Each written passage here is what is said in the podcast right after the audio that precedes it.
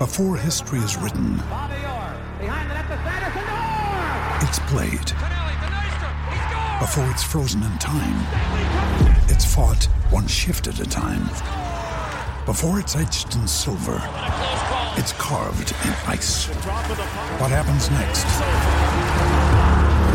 will last forever. The Stanley Cup Final on ABC and ESPN Plus begins Saturday. Another day is here, and you're ready for it. What to wear? Check. Breakfast, lunch, and dinner? Check. Planning for what's next and how to save for it? That's where Bank of America can help. For your financial to-dos, Bank of America has experts ready to help get you closer to your goals.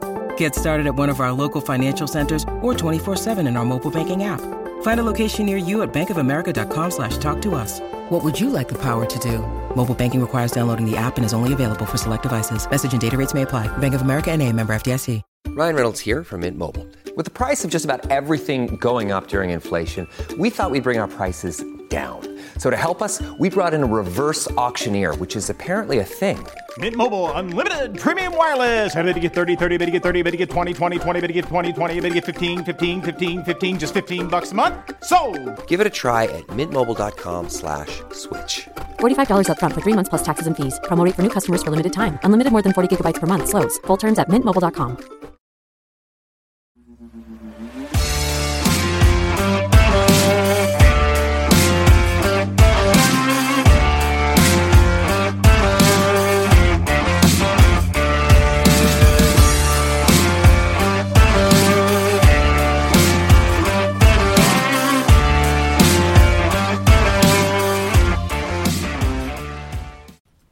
we are back, round the boards, the Speedway podcast, and we're back live on BHP Radio this evening. So, uh, hello to all our listeners there, but most importantly, hello to my two co-hosts, Rob Kane. How are we doing this evening?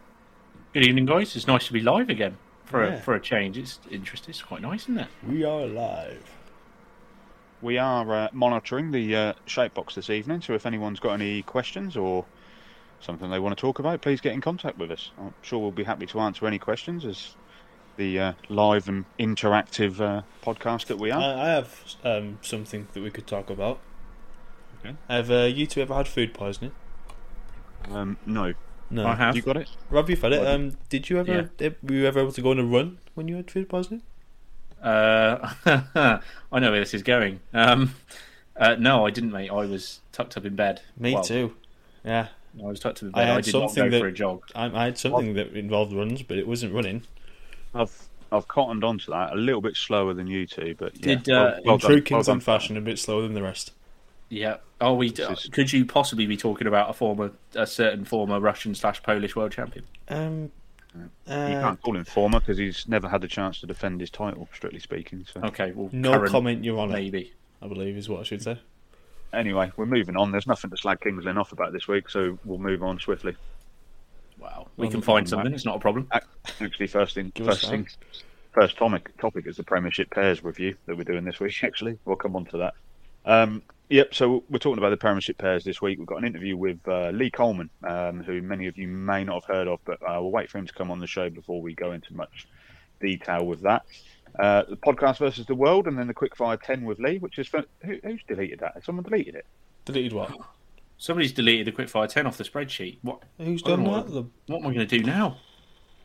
Go I back. can't remember what the big what the quickfire ten is.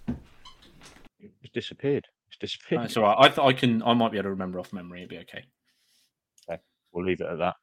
Um, obviously, we'll be going through all the meeting reviews, uh, previews, rider of the week, um, as well as looking ahead to the week's fish- fixtures and all of our normal features. But I think we will begin with the Premiership pairs this week, and I suppose we better start off by saying a big well done to the Belle Vue Aces, uh, who came out on top. Dan Bewley, Brady Kurtz, and Jake Mulford. Um, you two get a chance to watch the meeting as well. Uh, I've seen bits and pieces, not a lot. I, I haven't seen a lot of it, unfortunately. Oh, but um, thank you, Belle Vue, for for proving my prediction right once again. Yeah, we'll come on to that again in a minute. But yeah, Stunning, isn't it? It's stunning. It's beautiful. Bell, Belle Vue overcame Sheffield. Uh, my prediction, funnily enough, in um, in the semi final to me, surprise winners in the end came um, Peterborough, which shocked more than anybody, I think.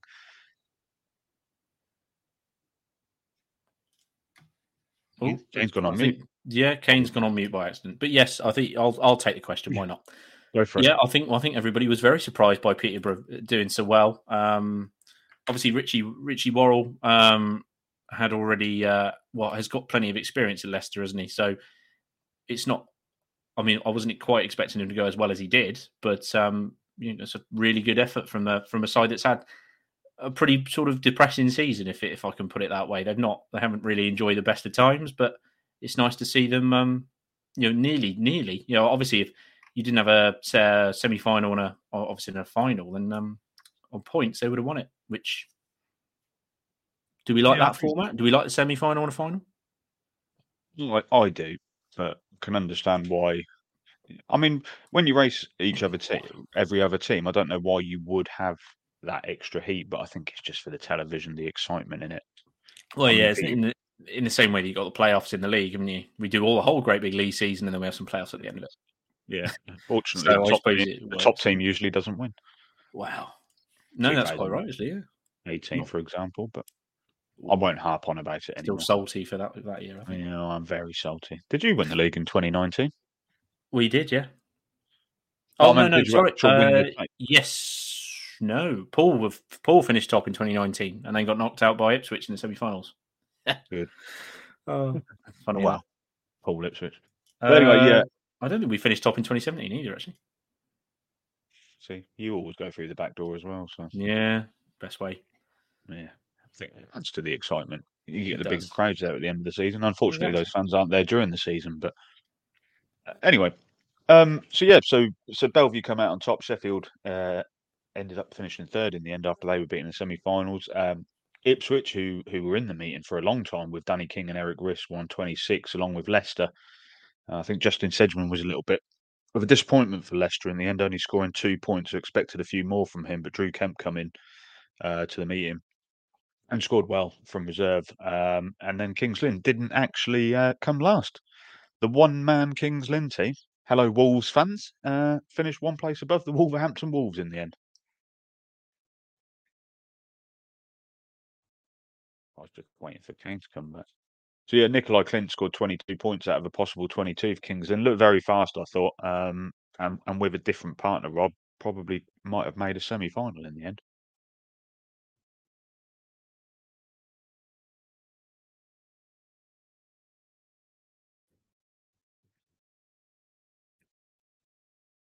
Kane? I'm here. Don't worry. I'm. I'm sorry. I'm trying to find this quickfire ten, and yeah. What was the question? I've lost Rob, Dave. Yeah. I've lost, I lost Kane and then I lost Rob. Um, Everyone just the question was, disappearing.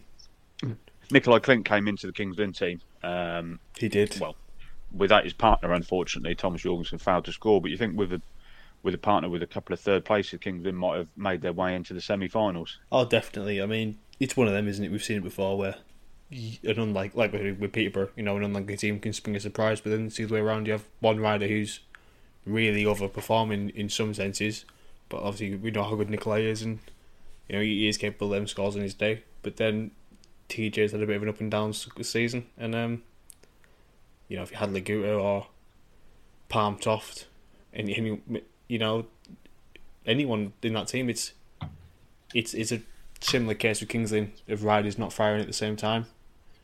But you know, it's just good to see Nikolai continuing his good form. I think that's Yeah. one positive you can take from it. And yeah, on another day it could have been something a lot different, but it is what it is. Well, this is true, and um, he's he's certainly hit a purple patch at the moment, apart from the performance at Wolverhampton earlier in the week. But uh, I've still been in contact with Nicola, and hopefully he'll be on the show sometime soon. But um, moving on from the pairs, then, and um, I think this is probably my first rant of the season. To be honest, don't know, probably not. Impressive. No, I've been I, ranting. is it? Is it your first rant? By the way, No, can no. you hear me again? Yeah, we've got you can. back. Rob. Lovely. Right. Okay. Yeah. I don't, is it your first rant? No, I don't think it is. You had a, definitely. You've definitely had at least three about Kings Lynn at some point. Yeah, you're probably right. But this is this is totally un Kings Lynn orientated now, and this is this is more to do with BSN. Um, uh, those who watched the meeting uh, may well have found that there was issues with graphics that were coming up on screen.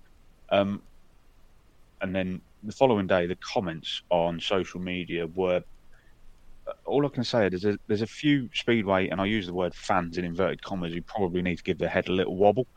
If if if you're getting annoyed by the fact that a graphic has appeared of not the rider who should be in the race, you shouldn't be watching Speedway because that isn't what you're watching. You, you're there to watch the meeting. Ben, Martin, and everyone involved in BSN have worked so hard to get it to where it is. Martin's explained the problems that they were encountering with. They didn't know what gates riders were going to be in until they actually got to the gate, and yet fans find it very easy to sit behind a keyboard and write absolute garbage um, about how bad it was. I mean, BSN, what people can understand, BSN are not trying to be Eurosport. As um, our friend Ian Brannan has mentioned in the past, a guy from Eurosport is carrying more equipment on his back than BSN have in total. That And that's just the size of the corporation. So don't compare BSN to Eurosport in that respect. It, compare it in terms of the action on the track. BSN are offering more to us than we have ever experienced in our life at Speedway. So just enjoy the, the fact that we've got loads of Speedway on telly at the moment. Most clubs have now got their own streaming service. You could probably watch Speedway seven days a week at the moment if you wanted to pay for all them services, but just concentrate on watching the Speedway and stop moaning about every little thing that might be wrong, like a graphic. I don't know what you boys think, but that was winding me up the other day. Yeah, I I pretty much reiterate what you said, mate. To be honest, it's um, yeah, there's, there's, a lot more. There's a lot of more things you could be moaning about in Speedway than a graphic being wrong. Um, you know, there's. I'm sure Eurosport have got a graphic wrong in the past. I'm sure Sky Sports back in the day. Oh God, the, the, the god that is Sky Sports, who apparently were fantastic. I'm sure they got a graphic wrong at some point. It's not it's not the end of the world. Let's be fair. The, the majority, I would suggest that 98% of the people, will come back to 98% later, but 98% of the people that um, watch BSN hmm. are, are, are Speedway fans and know what's going on. You know what I mean? Like you, you have a rough. I'm pretty sure they'll, they have a rough idea of who who Leicester's pairings are. They would have seen it at the start of the meeting. They would have seen it all over social media. They would have seen ex- who the Leicester riders are, who any of the any of the Premiership riders are racing in the pairs. So uh, you can have a probable guess as to who it is. I'm sure Justin Sedgman's picture coming up for a rider that it wasn't wasn't Justin Sedgman isn't necessarily the end of the world, guys. I'm, I'm sure you'll you can cope, and it's it, it, happens. Little mistakes happen, as as as BSN said. They only know they obviously riders could choose gates right up until the point they were at the tapes. So you know, it's very small amount of time. I think just just watch Speedway and enjoy it. do you want to jump in? I think you've just hit the nail on the head. Really, it's it's a minor issue, and stop crying. Sorry, but I feel like saying that to people. I'll be honest. Half the time I don't even look at them. I yeah, but oh, it's well. hard to miss though when you go on Facebook and like the first post that appears is from Speedway Friends and it's someone with the most ridiculous. Oh no, I, I look at those. I don't look at the graphics. Oh, well, sorry. I thought you meant the comments. No, I, yeah, I like... take lots of time looking at the, the speed of threads. yeah, for me, the graphics is just a very minor added detail. But as Martin said, he, he'd had and all the problems they encountered during the day. They're lucky they got a meeting on, to be honest. And and then to blame BSN for the delays during the meeting because they were having interviews with riders, absolute crock of crap. BSN do not hold up a meeting so that they can have a chat with someone. I mean, I would. The, the delay between, I, I think it was before the semi final when they were doing a lot of track work was ridiculous, to be fair. At that time of night as well. And I believe Leicester have a 10.30 pm curfew, which meant it got close. It, towards the final, it got close to not. If they'd had an accident in the final, say in the first stage and in the final, they may not have finished that meeting because I think it must have been 15, 20 minutes that they were messing about doing the track. I don't know why they had for, for two races. Why you spent that long doing it? I, I didn't watch it, but um, were there any like complaints by riders or what about the delay or? Well, about the track. That's why I'm thinking like maybe that's why there's track work going on. I don't. I don't think there was many complaints from anybody during the meeting, no. but I think Stuart Dixon was out on the track at that point um, it, for me, he sort of it it didn't ruin the last two heats because it had been a fairly decent meeting, but it sort of changed the lines in the semi final. So the riders come out in the semi final, and where they may have been riding one heat earlier, then had disappeared. So, so the Mm. racing. I mean, I mean to be fair, Belle Vue and Sheffield was probably the final that people wanted with respect to Peterborough. It was the two, for me, the two best partnerships that were there that day on, in the league. Um, and then and then Peterborough just got blown away out of the tapes by Bewley and Kurtz in the final, which I, I- think everyone expected before we got to the semi-finals. I don't think Peterborough would have been strong enough come come that point to for, for and Cook to beat Bewley and Kurtz. But I just think the meeting changed a little bit for them last couple of heats by changing the track. But that's just my opinion. I'm not a fan of. It's like in the GPs when they grade it after or before semi final one.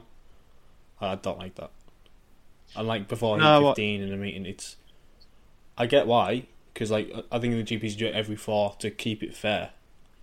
But then, is it fair? Because.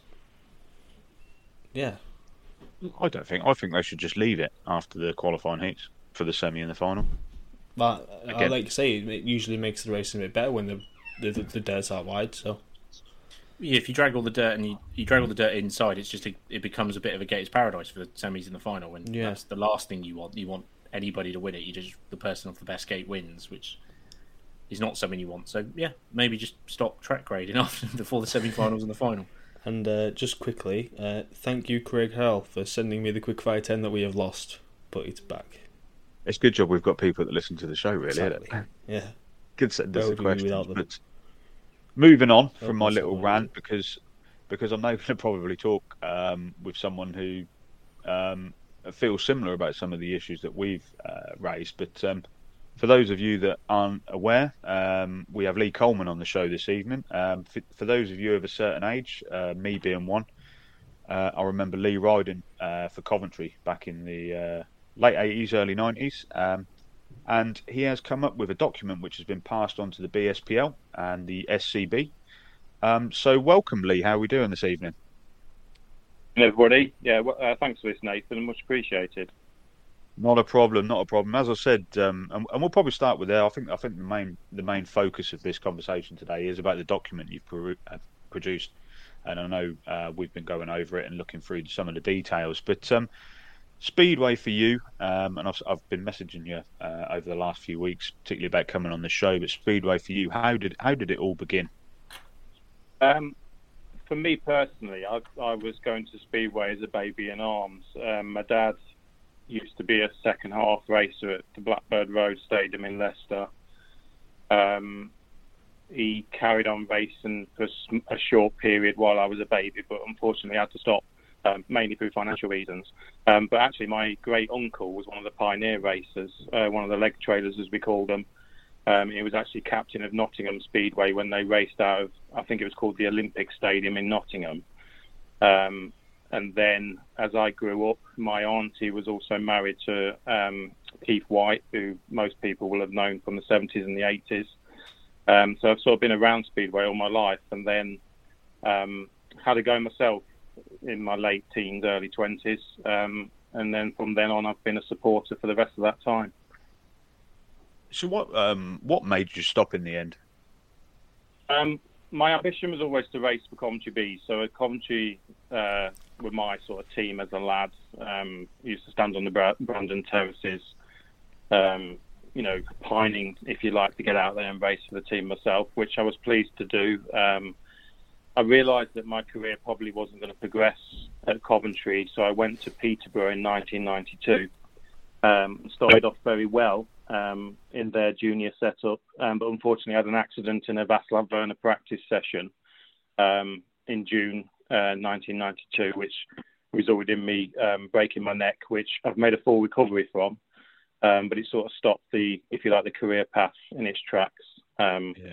Everything's okay. I've, I made a full recovery. It's just one of them things, really. But um, I did get back into it, into the veteran racing, veteran upright racing a few years ago. But um, after I'd scratched the itch, I've sort of left that behind as well.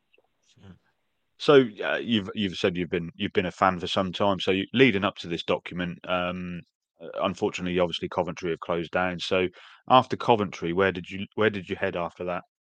So predominantly with with Leicester starting up a, um, over a decade ago again. Um, most of my watching, if you like, or paying to, to watch is at Leicester, but we do we do travel around a little bit when when time allows. But I would say predominantly I watch um, Speedway at Leicester at the new stadium. Well, it's not so new now, but still feels like it's new. Yeah. So uh, we've had, we hear comments from people in the past, and I think um, you messaged me with a similar comment um, about Speedway and how people classify it as the good old days. Um, yeah. For you, Speedway back then and Speedway now, what for you are the main differences? Um, well, the, the actual race itself, with uh, in the documents I've described it as four gladiator, gladiatorial races over four exhilarating laps. That's still the same for me. Um, I still get the same buzz out of watching a race as I did as a kid. Um, I think what has definitely changed for the younger generation of, of today, when compared with when I was a lad, was there's more for them to do, and they need entertainment or they need entertaining all of the time. And for me, the value for money that we're getting now is probably not on par with what you would get in other forms of entertainment or other forms of motorsport or sport in general, really. Um, I've just come back from a, a, weekend. Well, not come back, but I've spent the weekend at um, Donington Park watching the World Superbikes. And although that's the top of the tree, if you like, for road racing or short circuit racing, the the organisers and and and the staff on site really do make sure that the customers get what they deserve for the for their entrance fee. Um, and throughout my document, I've tried to de- try to term, if you like, the supporter base or the fan base as the customers because we should be treating or should we should be treated like customers that we want you know the organizers want us to return to their to their product and keep investing in their product um, and then if you if we attract new customer base they will eventually become the fans of the sport but at the moment and i've had experience of this myself in trying to introduce people to the sport although they get blown away blown away by the actual spectacle of the race, they're not over the overjoyed with the, if you like, the amount of racing they see, and also the time spent in the stadium. If we're honest, we're, we're entertaining ourselves most of the time um, while we're waiting for the next race to appear. So. I hope I've answered your question there. It's more, I just want the sport in the UK to sort of step into this century really and, and cater for the younger generation because what really worries me, especially when I walk around Leicester, and this is no disrespect to anybody, but I'm seeing the same faces that I would have seen on the terraces at Brandon, for example, mm-hmm. um, and I'm not seeing too many being replaced. Uh, 100% agree with that. I'm the same. My club, Kings Lynn. Um, you go around, you see the same old faces, and you don't see yeah. this newer generation coming in. So I'll move on to the the um, I'll call it a brochure, I suppose. It's, it's quite a bit an extensive document you've you've as, as, I mentioned, it's gone to the BSPL, um, it's gone to the SCB. Um, there's a background to it why you've produced the document, sporting events that you go to, as you mentioned, and then it doesn't just cover race day activities. There's the league structure, the British Champs, the the, the BLRC as it was, the British League Riders Championships, the junior structure, the rule book, a whole collection of things, and I think the first thing I want to touch on is um, I remember seeing a comment on June in, back in early June, I think it was, about how a couple of big figures had um, had said that they were going to read it. Have you had any feedback so far from um, anybody in particular yeah, so, um, that may have read the document and, and, what their initial thoughts are? Yeah, so I've, I had initially I had some quick feedback from um, I, I, think it's okay to say Chris Van Straaten at Wolverhampton responded quite quickly to say thank you, and he would be reading the document. Um, I also had um, a speedy response from Jim Lawrence at the SCB. Um, Jim has read the, doc- the, document. I've also had um, various different, I would say, figureheads within the sport or within their clubs private message me saying thank you and I won't say they're agreeing with every single thing I put in there because obviously we're all different, but there has been some positive feedback um, from various areas of the sport. Um, and what I do know is that it's on the so the SCB apparently have a monthly meeting. Um, it is on their July agenda list to discuss, um, which is all I'm asking for at the moment, really. Um, the, just to wind back a little bit, my original proposal was to actually stand up in front of them as a customer and look them in the eyes and, and talk about what my thoughts were as regards how the, the sport could move forward. Um, I did have to hound a little bit, if I'm honest, um, through social media and through um, emailing the the, the uh, BSPL office. But uh, to their credit, I did get a reply asking for them asking for me to detail what I thought in an email. Um, it, as we all know, when you stand up in front of somebody talking, it's very difficult to to relay the same sort of passion um, and make sure what your point across is the same on a bit of paper. Does, does that make sense? Yeah. So I, need, I needed to put it all down in a document and detail it as much as I can, which the document just kept growing because I didn't want to lose the opportunity by not detailing as much as I could, as much as I could really. So um, that's where, where the document came from. But like I say, I have had feedback. It is on the SCB agenda for July. Um, I'm just waiting for that to happen, and then I still would like to stand up in front of anybody who listen because, like I say, it's easier to talk about something you have passion for rather than ask somebody to read a, a 30 page um, brochure, as you call it. Yeah, yeah. No, I'm 100%. And I, am looking at it, I'm still looking at it now, like reading through some bits. And like, I think one thing that you focus on is is the customer. Um, as as the fans are, we we pay for our entry. We want to be entertained, and a lot of the things you talk about is not just the main meeting that you want to be entertained for. And I was I was talking to Rob prior to coming on air tonight, and we talked about most people will probably get into a stadium an hour before the meeting begins.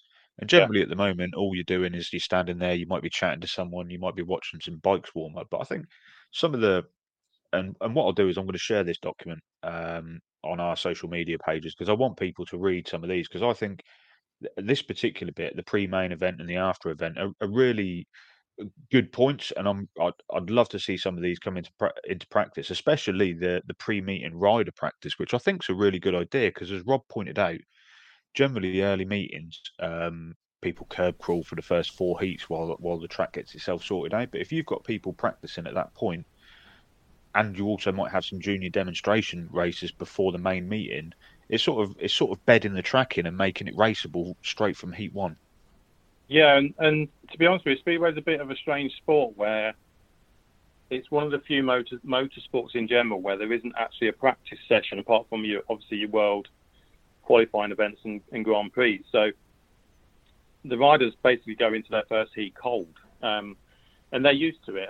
They're, they're, you know, I don't think anybody really complains about it. But my idea is it can be a leveler as well. So if you've got um, obviously a team of a away, you, you'll have an away team at every league match. It can also bring them into the meeting a lot earlier than it would have done, especially when you've got some tracks with a little bit of quirkiness about it. So the Wolverhamptons, you know, the Plymouths of this world, where you know if you if your home track is is a, is a lot bigger than those, it, it can take a ride or two to actually not remember how to do it, but to obviously get dialed in as, as well as the home team. So it's opportunity there, but I, have actually said it, it, it, shouldn't be mandatory because if there's anybody that doesn't want to practice, they shouldn't be forced to do it. Um, but the main reason for it is to give, like you say, the early the early birds additional entertainment while they're waiting for the main event to start. And again, I'll hark back to what I've done over the weekend. I've actually gone to each, if you like, race day, Friday, Saturday, and Sunday, and I've watched every single warm up session at Donington, and I've been, you know, royally entertained. Really, it's not just the, the racing that's part of the event; it's the build up to it as well. Uh, and this is what we're enjoying. I like. Um, it's all it's all about an entertainment, or speedway should be an entertainment anyway. Um, yeah. man, mandatory for race winners to complete a lap of honour. Absolutely for me. I remember back when I first started going, all the fans would be on the fence giving high fives to the riders when they were coming around. Unfortunately, most tracks can't do that now. Health and safety's took over, and um, and stock car fences have gone up and everything. But yeah. some of the some of the additional features that you have, like uh, rider interviews, crowd interaction, I, I sense a lot of the clubs are trying this at the moment. But there's there's so much more that they could do to get on board with with such ideas as these. And do you wonder why it's taken for yourself to come up with this document? Why has anyone else not thought of these ideas, or why has no one produced these ideas? I think I think a lot of people have thought of them. Um, for example, I know there's, there's certain clubs that are implementing more of an entertainment factor um, to, to, to their events. But the reason I put it down in the document is it, it's something something that's been building up over over years, really. So I've, I've sort of seen I've seen the world move on, and I've not seen British Speedway move on at the same pace. And you know, I've been speaking to people. I know I've put the odd post on my own Facebook page, nothing derogatory, just comments. Um, but I didn't really feel like I was doing anything about it. Um, I'm not a promoter. I don't have any desire to be a promoter. I want to be a supporter that pays their money and gets value for that payment. But um, it was the only thing I could think of, and I've, I've made a little bit of noise about it on purpose because I want I want it to plant some seeds. So although it's been designed to sort of each section is designed to dovetail into the next, or you know, it's, it's almost a holistic view from a blank sheet of paper. If it plants seeds and if it starts to move the ball a little bit quicker than it is actually at the moment to try and re-engage with the younger fan base. I'm not just talking about the kids at school. We've we've got a lost generation of, if you like, young families as well. So when I used to go, it would be with my mum and dad and my sister.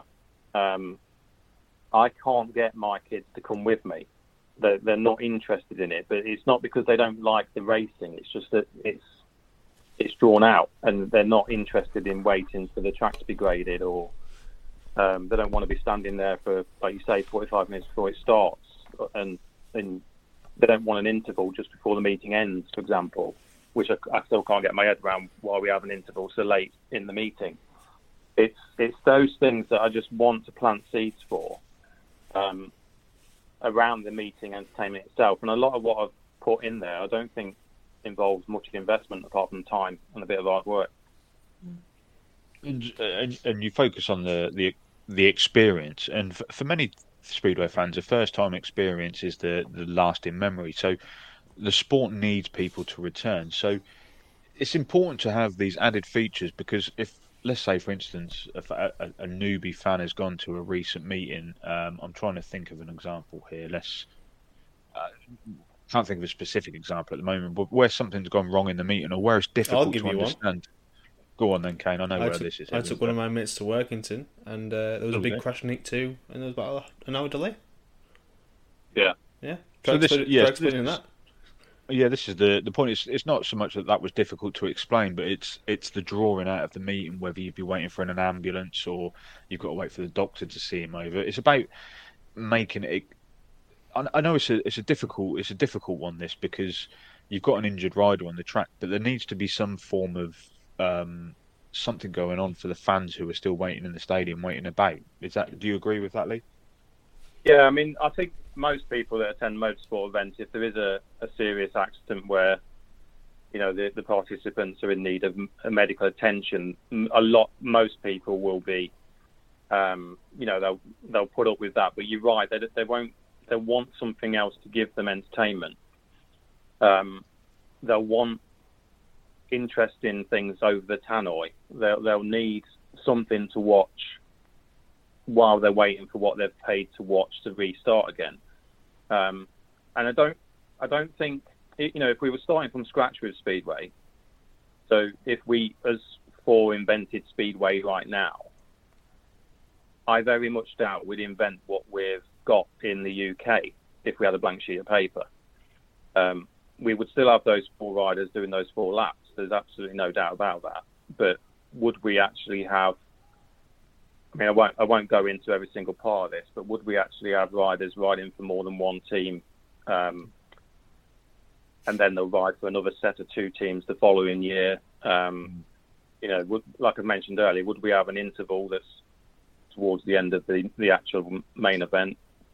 um, you wouldn't do it. You wouldn't write. You wouldn't invent something that's got quite a few flaws at the moment. For whatever reason, those flaws have, have, have appeared. Um, but this is the other thing. They have got the power to actually almost reinvent it. Um, there's nothing to stop it. We, we, we all still will go speedway because we still love watching the the, the, the racing. Yeah. But it's about enticing that new generation of customers. And let's face it, there's more customers out there now than there's ever been before. Mm. Um, we've never had such a crowded island. We've never had so many youngsters that are crying out for things to do. And Speedway should be right up their street with the short, sharp bursts, but it can't be short, sharp bursts and then 10, 15 minutes and nothing. It has to be full on entertainment for that entrance fee. Yeah. And the, the other thing I'm sorry to cut off. The other thing I mentioned was that what is interesting with Speedway is if if you're on the inside, so obviously riders are they're doing their thing, but anybody else that's on the inside of the sport, they have a great time. It's quite an interesting time to be in the pits or, you know, in in the uh, announcers box or with the referee. It's it, it it's very interesting, and a lot of those interesting bits and pieces that go on, we we as customers don't see. So there's there's loads of opportunities to bring the pits action to the eyes of the customers, whether that's via apps or TV screens, depending on what type of stadium you're in, um, fan zones within the, the pits. There's so many things that we can do to make the meeting more interactive, whether that be on an iPhone or physically in the flesh. Um, that again, don't break the bank. It might involve yeah. a fan zone in the pits that just has a you know a, a temporary barrier put up, so for health and safety. There's so many things that I believe can just be implemented very well and give that value for money for those new new attendees. Yeah, definitely. And I just want to focus on a point you just made there, in, in terms of the league structure. And you talk about credibility and identity quite a lot, and you just mentioned about the doubling up. And I just want to not pick holes in it. I just want to um, pick a point out, and it's about the doubling up uh, facility, which we never had in the past, um, and it has been around for quite a number of years now. But to have one rider per team, do you think a at the moment that there's enough riders to go around, and b is it financial financially viable for riders to only ride in one league in the UK? Um, they're both valid questions, to be honest with you. And, and from a point of view, if, if we're trying to make one rider per club in the current format, it probably wouldn't work. It is debatable because we've obviously seen quite a few riders this year end up without team places or didn't start off with team places. Um, and especially as we've got clubs that are on the verge of closing altogether. Um, I'm not sure how, even if you disregard the document I've put together, I'm not sure how it can continue with so few clubs with riders still doubling up and down anyway. But this is where I was where I was sort of from. Let's look at it from a blank sheet of paper point of view and you know, create a league structure that would encourage. I'm not saying it could happen overnight, and I've, in my document, I've actually asked them to start planning for this at the latest for 2025 implementation. But hopefully, they've already started thinking about it, and it could start to be coming in next year. But you know, create a league structure that might not be seven-man teams um, with opportunity to grow when the, if you like, the in my vision, the rider pool starts to swell a little bit more because as you, as you you might be coming on to later on, I've, I've looked at it from a point of view of if we do create a product that entices more supporters, more supporters will also turn into more rider interest, especially the younger generation, and that's where we need to give them a clear career path from the junior to the development league to the senior league of whatever format that is. Um, so that they, they've got opportunity. And if, if a motocross rider wants to wants a chance his hand at or their hand at riding speedway, give them the clear career path that they can see. Should they be good enough, they they can create you know a, a career out of it. Whether it's financially viable for one club per rider at the moment, it's a very good question because back when I was trying to become a rider, there was a lot more clubs and a lot more riders trying to get into teams. So the competition for team places was extremely fierce. Unfortunately, we haven't got that at the moment, and that it's almost created a don't know a, an entitlement. I think because I think there's a lot of riders that won't have, won't remember that one club scenario. I think a lot of riders' careers have been brought up around having the two club sort of thing. You know, they, they don't know any different. But it, I'll go back to what I said. It, it's a challenge, but if you were going to invent Speedway from scratch, would you have that scenario in your in your blueprint? And I, I don't think anybody would. Can I, uh, I, I, I? just want to sort of dive in just really quickly with the idea of um, as you said, maybe not financially viable for to, for riders to have one team. I was just doing you know a quick bit of sort of thinking. As you said, do we have to go with six, uh, seven man teams? Now, I think I've said before. I think I said before on the show. Maybe they were saying there's there's not enough riders to have this many teams in the top flight or whatever. But obviously, if you if you say there are seven teams in the top flight, if you dropped it at six man teams, you got another team plus an extra rider anyway. But I think the only way you could do it, in in my eyes, would be to I think you'd have to get rid of the top flight altogether. I think you'd have to have. I think you would have to go one league with a national league, and then. So if you look at that, if looking at it now, you've got seven teams in the top flight is forty nine riders, uh, nine teams in the championship is sixty three riders, which is one hundred and twelve riders altogether. Now six man teams for 16, 16 teams will be ninety six riders. Would you say? I've, you know, I'm, I'm, just thinking about it. That would leave you 16 double up riders that you could get rid of. I don't know how many riders double up in the Premiership, but I'll, I'll probably it's probably not far off that number. Mm-hmm. Um, out of say 49, I can't think of. It's not as bad as it was last year, but I would say that's probably doable. 100 and say 96, 96 riders for six man teams in a 16 team league. Everybody races each other twice. All right, you may not get necessarily. You might have to sort of say goodbye to the to your GP stars a little bit because I don't yeah. think obviously if certain teams have a Doyle in it and um, have a Doyle or so Sayfutdinov, sorry, um, other teams wouldn't be able to afford it. Say like your Plymouths probably wouldn't um, be able to afford that sort of rider, so it might make it a little bit sort of topsy turvy in terms of yeah, in terms of who can afford what. But it probably, I think, in terms of the number of riders here already, it probably would it probably work doing that and then you just probably get rid of the, of the real top riders, and you'd have probably just mostly British. But I think there's probably enough riders to do it if you did it as one league, maybe. Yeah, and it, it, there's no doubt it would be a challenge, and it's it's probably that challenge that's any any sort of work going forward with this because I can understand, you know, trying to get the teams to be equal strength. That might be a challenge. We may end up with a little bit of domination for a period. Um, but all sports have dominant, dominating competitors or teams at some point. Um, but the way the way I'm looking at it is not so much through our eyes because we we're sort of battle hardened to it, for want of a better expression. I'm yeah. looking at it through those potential new customers' eyes because when they get hooked on it, or when they want to come back again, they'll start asking questions and they'll they'll start to notice that Chris Harris rode for our opposing team last week, but now he's riding for somebody else next week. Why is that?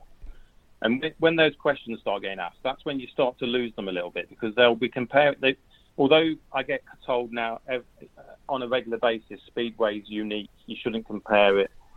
Potential customers will compare our sport with other sports that they're already watching. It's human nature. I still do it now. I'm, I'm never, I'm never going to stop comparing what I'm watching when I go Speedway to other things. But that's when you'll lose them if they if they start to question its credibility. Um, and it, it's not just the supporters; it's also the the mainstream press as well. We we don't get anywhere near the publicity that the riders should get, but sometimes I'm glad about that because I don't want I don't want it to be picked apart in in full public view, if that makes sense, because I believe it can be fixed and that's when we should be interested in getting, you know, the, the, the, a lot more eyes looking in because then we'll be able to retain them. You know, I just want to pick up on the point you just raised there about comparing it to other sports, and I know this gets people's backs up a little bit um, when people compare it to football, but I almost want it to be like football. If you take away what has been the hooligan element of football, but in terms of atmosphere, um, you want that at a speedway stadium. I, you can't, you you almost can't um, apprehend when you have like a crowd of I don't know, say 500 to 1,000 every week. Suddenly you get to the playoffs and there's 4,000 people there. Yeah. Exactly. Why does it take? Why does it take a big playoff meeting for, for the fans to come out and a chance of success for a team to build an atmosphere? Why yeah. why do they not come during the meet during the season? And there's no reason. I mean, again, I'm fully. I go football myself. Um, I'm fully behind as regards the we need to still keep speedway as a family sport, but. We, we should really be able to attract our local sporting fan because they have identity to their own team. So Leicester's quite fortunate. We've got a lot of sporting teams and well supported sporting teams, to be fair. But they've got identity to that that set of competitors, and most other sports don't have the almost the expected um, turnover of staff that Speedway has. Um, you know, you'll have you'll have the teams evolving. You'll have new members coming in and a few members leaving. But you know, Speedway, we, we all know our, our local team could have a completely set of different riders next year, and that that isn't how you, especially for the younger generation who start to get their favourite riders. I've got, I'll, I'll, I can remember myself, you know, sporting Coventry as a lad. You would get one or two maximum over a period of five years changes. You wouldn't have a completely new set of riders appear, um, give or take the odd one, season on season, and and that's where if if we can attract and we can give an entertaining night out, these people will start coming back, and then we need to give them that credibility, and we need to give them an identity with their own local team, because that's how it can grow, and that's how other sports have grown. Um, I mean, I, Yeah, I wouldn't mind five or six changes next season, personally, but that's, that's just that's just me. But I just um, moving on to another topic that you talk about the British Championship, and this is this is quite a big one for me because, and I'm I'm sure you were probably there during them days as well, Lee. I remember back in the nineties, uh, the Saturday out no, it was a Sunday afternoon at Coventry, Yeah. three p.m. British final. Those were those were big days, and I know you you talk about the heyday, and it was the heyday years for me, having such a wealth of talent. When we talk about Gary Havelock, Joe Screen, Martin Dugard, Mark Loram, Yeah. Chris Louis, guys like that, all fighting for a British title in front of so many fans. For me, that's that encapsulated what Speedway and the British Championship was about. And I know you talk about a series here. I, I, I sort of agree with the series, but I also think there should be a qualification process for a British final rather than hand plucking riders. Yes, you can argue that they're picking the 16 best riders at that moment, but there should be a qualification, and I, c- I can understand where you're coming from with the series, so that uh, every not every every track, but a variety of tracks where someone over a series, like a someone as consistent as not as good as Bartosz Zmarzlik, but someone can be as consistent as Bartosz Zmarzlik and win a series. Yeah, and, to be honest with you, the, the series side of it is. It, it, again, I keep saying I've called this my vision, but I've, I've tried to look at it from a holistic point of view, and I've, we we have a, a superb championship with the British Championship. It it doesn't matter what sport you're talking about. The Brit, having British Championship next to the next to the title attracts attention, um, and our own British Championship, although it's come into criticism over the last decade or so, it is starting to retain its sparkle a little bit. And I don't think it's a coincidence that being at Belle Vue with the type of racing you see there, that that's definitely helped it. But I, my, in my, in my mind, we, we should be trying to make the most of our, our British Championship and, and taking it on to the next level and creating a series out of it because that could become the flagship. Um, that could be what people see Speedway as in the UK. So, not to replace the team side of it, but to be the, if you like, the carrot that attracts new supporters. Because a, an individual meeting is is very easy to follow. It's normally either whoever scores the most points wins or whoever wins the final wins. There'd be no questioning about um, credibility or integrity during the event because it is quite straightforward.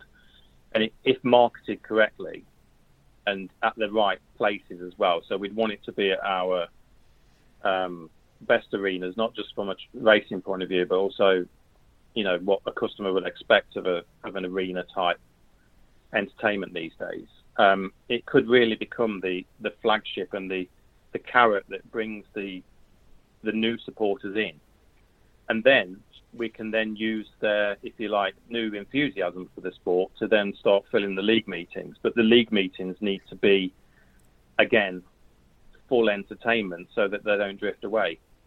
Um, whether the riders would welcome a, a series, that the only way that would happen really is if we could, if it was marketed so that it could pull in the sponsorship to reward to reward them in, in what they deserve. Um, but again, from my, if you like, blank sheet of paper point of view, we've got a really nice meeting that happens towards the end of the year that only really speedway supporters go and watch. Whereas if we had a series, each each club that had a, a round could promote it to the hill and really engage with their local public to potentially reap rewards in league meetings as well. And there's so much there's so much in here, and, and, and I wish we could go through it all. To be honest, uh, time constraints are against us, but I just want to focus on some other bits and um, the rule book in particular that you go through. And um, one point that we've raised quite regularly on this show is the um, the tapes infringement, and you and you talk about it in this document um, about ride, uh, not restarting a race for a starting infringement unless the tapes. So, not that you're all for rolling at the start, but do you think referees should just let the race go if, if nobody's actually touched the tapes? Because I tend to think if someone wants to anticipate the start and they get it right, I haven't got a problem with it. Um, I'll say as an ex-rider, but I wasn't really. I didn't do it for long enough to class myself as a proper rider. But I, as an ex-rider, if I've gambled and I've made the start and I didn't touch the tapes, that's that's I've done well. So I don't think we should be penalising anybody for making a good start. I would say, but not touching the tapes. But the only the, the, the main reason I'm saying that is that we we don't pay to watch restarts and I don't. I'm not going to mention certain referees, but I, I can sometimes look in the program and see a certain referee and guarantee there's going to be two or three restarts tonight. Then, because they tend to be looking for things that if if we didn't have this rule and just use the use the tape touching as the exclusion or the restart, it would take a decision away from them, and then the and obviously the paying customers wouldn't be seeing not just the race restarted, but also the shenanigans that go on with the bikes being put back together and you know the delays that happen when um, these restarts take place. So, in my mind, if somebody makes a good start they've anticipated, good on them. It's not a pro- I don't think many people do have a problem with it, to be honest. But I do hear the moans and groans when the, the red light comes on, and nobody really knows why. Yeah, no, absolutely. And again, moving on, you, you talk, and for me, this is the, this is one of the most important aspects of, of speedway and how we can get it uh, back to uh, a mainstream sport, shall we say, like it used to be. Social media, uh, underused for me in, in many aspects. Um, do you do you believe that the, tracks could be doing much more on the, in the social media terms? Absolutely, yeah. I mean, the I'll be honest. No, I, I will say that over the last two or three years, it has improved significantly, and the, the social media parts of their releases are a lot more professional looking. Um, I was just in preparation for this meeting. I was just having a quick look at Belle Vue's social media because they're racing tonight, and it is it's up to date. You know what what you sort of want people to see, but again, it's only speedway supporters that are probably looking at that. It, it, it needs to sort of engage in other areas as well, and and I don't know I don't know how much Speedway wants social media in the in the UK. So uh, that might be an odd thing to say, but I know the riders are probably restricted to what they're allowed to do and what they're allowed to say. But we should be giving them a little bit more of a free reign. Um, I would love to see speedway riders doing the same sort of things as you see the, the, the top motocross riders do and have their own channels and let's see behind the scenes and let's let's tag that into the club's social media posts and the, the more people that are talking about speedway on social media and the riders are the, what we're interested in if we're honest um, as much as um, that might upset a few other people that like to be on social media i'm interested in what the riders are doing and i want to see what they're doing behind the scenes. I want to see what they're doing on the way to the meetings when they're in an airport or if they're in the van. I want to know their opinions and i don't think we should be reining them in as much as we are when they are the most interesting part of it. And and if we can tie that in with the club aspect and have live sort of feeds on the from the pits, etc., when you're in the meeting, it, it, it's only good for me. The more people talking about it, the more people will get interested, and the more sponsorship riders will get. It, it should just snowball, but it goes right back to what I said at the beginning. If the event is something that people think they've got value for money for, then that snowballing effect will just keep getting bigger and bigger. But if they if they come and not like what they're watching, then it won't be of any benefit. Yeah. Can I? Uh, I'll, I'll just just dive in one more time. Um, when you're talking about obviously the the event being value for money, I just wanted to sort of give give an example that I've experienced in a, in a different sport that I think it's on a it's obviously it's a completely different sport to speedway, um, but it's sort of a niche sport in this country, especially is ice hockey. Now, Yeah. Swindon have got an ice hockey team, and I've been to watch the Swindon Wildcats ice hockey team quite a few times. Now, obviously the game's only an hour long. There's 20, three 20 minute periods, and there's a there's a 15 minute gap between each. There are two 15 minute gaps. Now, there's there's always something going on in those 15 minute gaps. Now, obviously, I know a Yeah. track grade isn't 15 minutes per se, but yeah, there's there's always something. There's always yeah, well, yeah, sometimes they are. Obviously, the pairs it was 20 minutes, but yeah, there's there's always something going on. Like um, yeah, there are competitions. Like for example, at, at, at the ice hockey, there's a chuck-a-puck competition. So you buy a, a little rubber puck Yeah. and you lob it, and the closest person to the bucket wins a prize. And that is always after the first period. So you could do. I'm just you know, and it's and the crowds are roughly about the same to what Swindon were getting at home in the Speedway before the before we closed down. So you know, there's there's things you could do. You could say, oh, at the first track grade of the night, there'll be this little competition going on. If you want to enter, it'll be here. I don't know what the competition is, but you could. It's a track grade, and set, you can say, oh, this competition's going on, and people aren't then watching a tractor go around for ten minutes. I think yeah. something like that. I think they have What's like that, you sorry? throw. I think you, Belle Vue have like a thing for you. You throw a ball, and um, it has to land on like the curb or like the, one of the lines on the pitch on the infield. And Yeah. it's like if you get it there, you get to. I don't know. You might get to watch a meet on the centre green or something. I can't remember. Yeah, exactly. You know, or a little cash prize, or a little cash Yeah. prize, or something like that. Where, like, oh, after the first track grade of the night, this will be happening. At the second track grade, this will be happening. Probably don't bother with an inter- interval at all. To be honest, it's a bit of a waste of time. That's just twenty minutes that you'll never get back. So, but if you are going to have an interval, at least do something in it. Whereas at most tracks, it's we're going to play a bit of music, and maybe the team manager will come on the mic and do an interview about something. But it, it's like thirty seconds to a minute of an interview, and you're stood there for fifteen minutes twiddling your thumbs. So Yeah. you do something at the first track grade, this is going to happen. Second track grade, this is going to happen. This is where it's happening. And then people won't watch a tractor go around for 10 minutes because they, they'll be doing something else.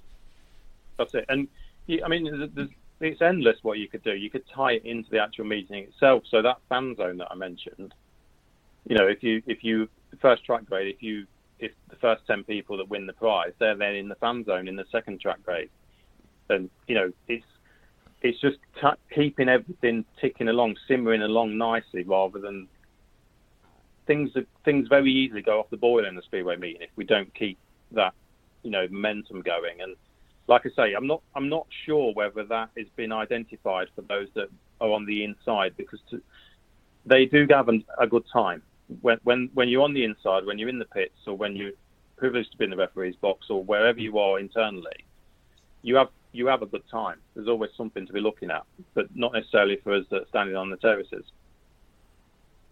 No, exactly that. There's so much more I think we could talk about. Um, but as I said, time constraints were against us, and it's it's a really great document, Lee. And um, I think you should be proud of, of what you've produced. And on, on behalf of Speedway supporters, I think there's some absolutely excellent ideas. And I, I don't know, not everybody's going to agree with everything that's written in it, and I think you understand that not everybody's going to agree with it, but. I, I think that there's a lot of good to come out of this document, and I can only hope that more members of the BSPL and SCB look at this and think, you know what, there's so much more that we could do for the paying public. I, because I think we're the most important entity in all of this, in my opinion, anyway. Well, there'll always be racers, and the that will always be there. But for it to, to for it to flourish the way that we know it can, it does need us to keep entering the stadiums. Yeah, but more definitely. often and younger because not without sounding morbid, we're not always, always going to be around. But I'm not seeing too many people replacing us. No, no, that's true. Uh, I just want to finish. I'm going to finish on a negative now, but I don't know if you've seen what's been happening at Sheffield this evening. Um, just to t- is to touch on something that we're looking to improve and and um, make better about the sport. But apparently, it, it, it started raining at Sheffield after Heat Seven, so they uh, managed to rush through the three heats and then didn't even give it a chance after that and called it at Heat Ten. They just wanted to get the meeting out of the way, effectively, by the looks of it. But um, probably something that needs looking at in the future for the sport as well. Um, not looking to just smash through the final few heats, putting people in danger because apparently pa- safety was paramount, but it wasn't Yeah. three heats earlier. So an interesting finish at Sheffield there for those of you who are listening. But uh, once again, Lee, um, thank you for, for, for talking about this document with it. We will share, and I urge anybody who's listening to this podcast look on Lee's Facebook um, profile. Um, all the all the pictures are on there of the document. We will we will share the document this evening as well, so you can all have a read. And we'd love to hear the fans' thoughts as well, and let us know what you think. But um, Lee, thank you thank you for talking through that. And if um, I did speak to Lee earlier about joining us for a quiz this week um, in the podcast versus the world. So, are, are you ready for this one, Lee? I wouldn't say I'm ready, but I'll, I'll have a go. This is it's slightly different uh, to a quiz question that I've done in the past. So so Rob will be new to this one as well. There's sort of there's actually two sets of answers for this one. Oh, yeah, Great. So you'll, you'll be picking from your own list effectively. Right. But Okay. what what I initially well I say I initially thought Kane got it from uh, Craig I believe. Once again, So- another shout out to Craig Carroll. Yeah, thank you for this, Wow. Craig. But Rob, your question is British riders to have ridden for Leicester since they reformed in 2011, Oh God. of which there's 52 in total, and this is based on the appearances on the Speedway Riders History database. Um, Right. So you've got 52. Then I thought to myself, Lee messaged me, he said he's not as much up to date with recent riders as he was back when he was young in the 90s. So, Lee, I've got a different question for you, which is probably easier for you. probably made this too easy now. Um, I want you to name the British riders to have ridden for Coventry between 1982 and 1994. Uh, So, you we will take it in turns. So, Rob, I'll let you go first, and then you'll take it in turns to name an answer from your own list. So, Lee, your Coventry riders from 82 to 94. Rob, your 52 British riders for Leicester since they reformed in 2011. This is horrible. I can't lie. I'm not not no. I'm not a fan of this. When, when I read, when I, I thought it was going to be really easy, right? And then I went through the list, list of Leicester riders, and I thought that is horrific. I I had a, li- a little play with that with uh, Craig when we uh, discussed it, and I got a few. Got a It's, few. it's like Leicester had never had a British rider; they've all been Polish. and it's 52 of them apparently. So I, I, I will just give you a only- li- I'll give you a little clue. If it's from the uh, rider database, nationally guests do add on because they're not actual league guests from the from the Premier League or Premiership. are you? So are we talking Leicester Lions or are we talking Yes. Leicester Lions and Lion Cubs? Not the Lion Cubs, just the Leicester Lions. Right. Okay. That So makes off it go first, Rob. slightly harder. All right, Richard Lawson. Richard Lawson is a correct answer. So we'll come over to you, Lee, for your first answer. A British Coventry rider between 1982 and 1994. I'll go uh, Kevin Hawkins. Is correct. Uh, For you, Rob. All right. Yeah. This this will tell you that I'm already str- I'm not struggling, but this will tell you that I'm getting the easy ones out the way first. So I'll go Dan Thompson. thought you were going to go someone else, and I'd hovered over someone else's name. yep, that is correct. Back to you, Lee. Um, I'll now go Charlie McKinnon. Is correct.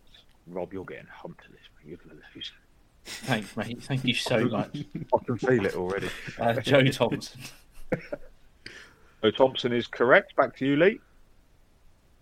I'll now say um, Steve Bastable. Steve Bastable is correct. Back to you, Rob. Uh, Chris Harris. Chris Harris.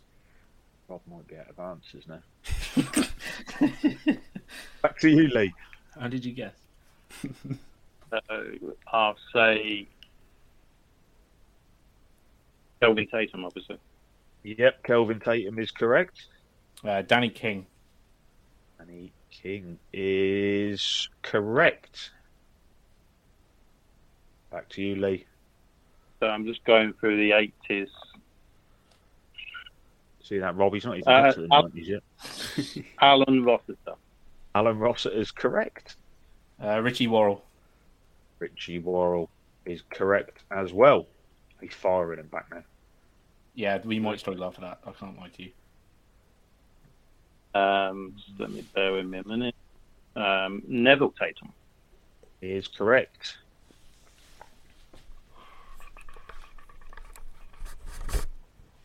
okay, he didn't. He didn't. Um, I'm going to start sending something to Nathan. you're gonna what? Start what? Oh, sending to Nathan. Brilliant. So you can name more than I can. Um, oh, Leicester's not even a club I would have been. I'm not even massively familiar with either. They've had a lot Sam right. Leeson's a Well, sorry, Sam Leeson, avid listener. Um, He's just sent me four correct answers, by the way. oh, don't, mate. Come on, don't don't rub it in here. You know, this is. I'm, I'm getting beat here. I'm trying to. I'm doing my best. Um, I'll, I'll I'll give you a clue. Worldy. There's a Swindon legend on it. Swindon legend on there. There aren't many British Swindon riders, to be fair. We didn't tend to have many of them. Um, has he ridden for him? Oh, oh, oh uh, I've got one. Max Clegg. Leg is correct. Um, Actually, so I'll now say Andy Hackett. Hackett is correct. Um, oh Does he is he ridden for him? Ah, did he ride at reserve? Um, um, ah, did he sign for them? He signed for a lot of clubs. Did he? Did he ride for them at some point? He's not very old, but he signed for a lot of them. This could be I, I could be fall, could be falling here. Um, oh, I don't know if they signed him. I'm going to go like Anders Rowe because I honestly have got no idea at this point. Ooh. His row is correct. Good didn't know that, answer, Rob. Yeah, well done. Back to Lee. Um, Sean Wilson. I like that one as well. I've- Could I've you like to can, can you I've- slow I've- up a little bit so I got some more time to think? I think Oh. he's got at least another 35 answers up his sleeve. Sorry. oh, To be fair, Coventry didn't use a lot of British riders, did they? No. um, oh, um. I think he used to ride for Swindon didn't he? Oh, and him. I, no, I don't know. I tell you what, some names, some names have popped up. I think oh, he's, he's ridden for like everybody at some point. He's got a Josh Auty. So he's correct. Yep.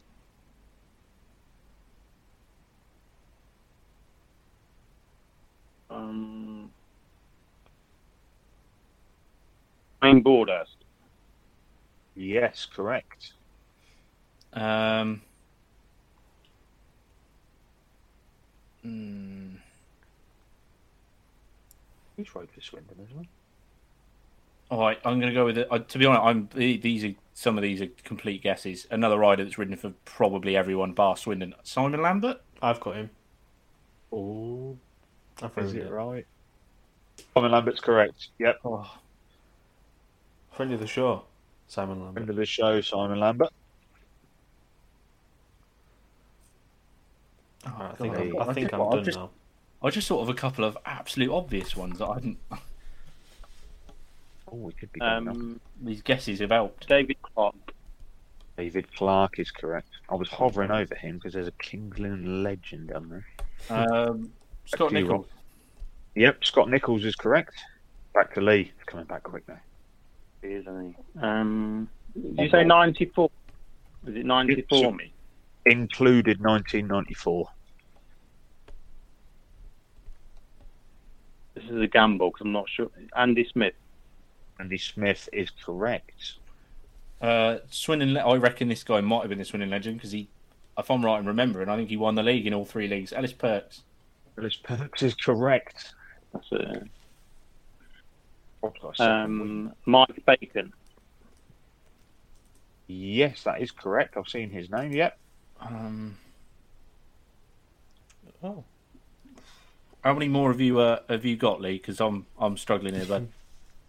Um, I've definitely got another three. I'm Oh. racking my brains. can I give Rob a clue or is it cheating? No, it's No, it's okay. Just just um, I'm, I think I can. Um, there's plenty of riders that have ridden for loads of teams, so I'm just going to go through them and hope for the best here. Uh, well, Carl Newman. He's correct. Oh, Whoa.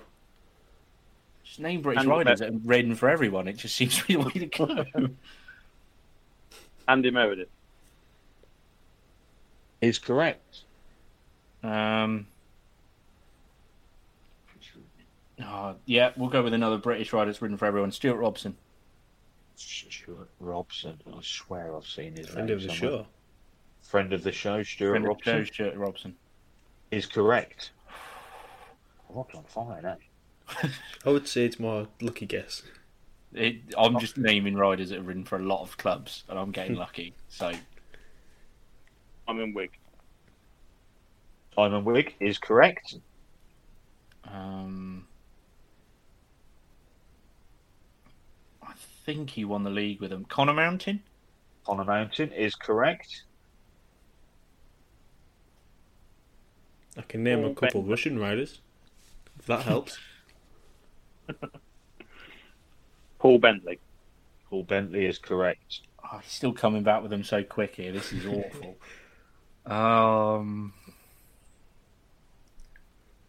oh, I'm racking my brains now. This is. Um. Oh, hang on. Oh, his family own him. He surely was a ridden for Josh Bates. Josh Bates is correct. Well done. Yeah. Have I said Rob Hollingsworth? Rob Hollingsworth. Yeah. Unless I'm mistaken, he is not on my list. He, he was number eight, wasn't he? Have I just blown it? Yep, he is not on my list for 1982 to ah. Oh. 1994, unfortunately. Thank you, random. British riders that have ridden for everyone. Thank you. I think Rob's come on, out on top, and I don't know how he's done Lee- that. I don't know how he's done this. Lee, your name's still on this list. Yeah. I, I didn't want to say myself. That was my banker at the end. He was, he was saving himself for a rainy day. I, I, to be honest, I, I want at that tell. point, I want I to tell was- one that Rob doesn't have that he might be a bit upset with, unless I've missed it. Uh, Drew Kemp. that? Drew Kemp Yes. is He rides not for said right. Yeah, no, Drew Kemp. Yeah, Yeah. no, that's a fair point. The only other. I had a name in my head. The only other one that I was thinking he's ridden for a number of clubs and he might be in there at some point was James Sarjeant. Yeah. He was on there as well, yeah. I had No, I Lewis thought Blackbird Simon and Stead Joe was on there as as well. well. Simon Stead was on there. Yeah. Yeah, he's rode for Leicester. Bloody hell, I don't remember that. That- That's a lot of riders, isn't it? Yeah, there is a lot of riders. I mean, the Coventry one, David Gagen was on there. Chris Clarence, I think he rode with Chris, Chris Clarence. Chris Clarence, yeah, he's one of my friends, yeah. Um, Yeah, Might not passed be away, anymore. unfortunately, a few years ago. Not Michael- anymore. You didn't name him. Yeah. Michael Warren was on there. Paul Warren, Bromwich, Michael Warren, yeah. Paul Bromwich, yeah. Steve Wilcox. They're all on my list. They were just uh, didn't want to leave out Rob Hollingsworth. So, um, Rob, you got yourself a point there. I'm actually a little bit shocked. I'm a little so bit am I, mate. that. So am I. It, uh, turns out if turns out if you just name, as I said, if you just name British riders that have been around for ages, you'll get it right at some point. You just get lucky. Never, never fear, Lee, because uh, we've got an additional quiz. Ooh, which, Okay. which is the which is the who am I quiz. Um, so three questions. Um, you get well. Obviously, the questions should progressively get easier. We'll see. Um, um, so we'll start with you, Lee. So you get to answer after each question. You can keep the same answer after each question if you wish, um, but we'll see how you go. So, question number one: Born in 1971, I was the world under 21 champion in 1991 before making my British League debut in 1992.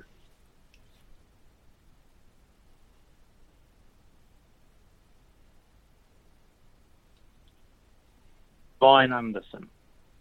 He's from Brian Andersen. Okay, question two.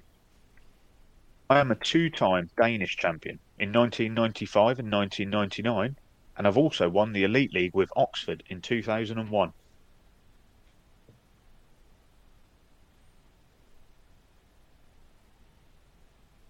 He's Danish, isn't he? So uh, Yeah. You can stick with the same answer or you can change it. What was the what was the league winning one? Uh, won the Elite League with Oxford in 2001. I don't remember if he actually rode books. I'll stick with it, Brian Andersen. Brian Andersen. And then finally, question three. I am more affectionately known with my time at Coventry and now oversee my son riding in the SGP3, the current world champion. So I have to stick with Brian Andersen, aren't I? On Brian Andersen. I can confirm the answer was Brian Andersen.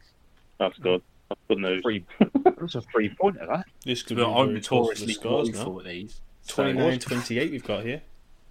I'm notoriously shocking at these. So This is a really hard one as well, Rob, and I can only apologise oh. now. I'm really So you stitched me right up tonight. Leicester no, Riders. That's because I you stitched me up the week before, so I have to get back at you. so, question one. Oh God, I feel bad for you. Born.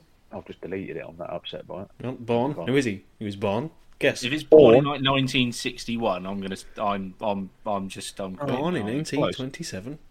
Uh, bo- born in 1977. Oh. I It's made my British League debut in 1999 with the Glasgow Tigers, and I've been national champion in two different countries.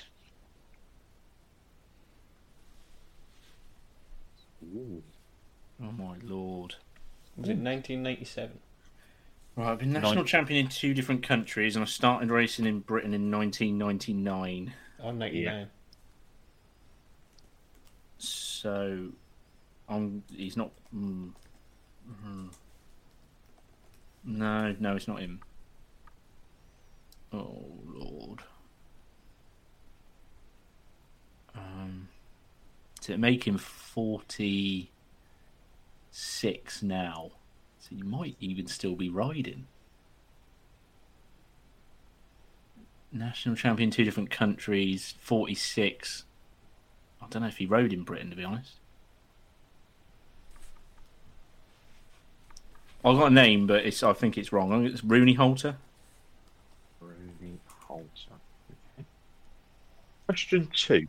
I was part of the treble-winning Hull Vikings in 2004, and followed this up with a treble-winning season with Kings Lynn in 2009. Kings and Ling legend. Ooh. Um, two national. I don't know if he won two, did he? But he's he's about the right. I don't know. No, he's a bit older than that. 2009, 1999. So he would have been riding into the tens, I would guess. Ooh.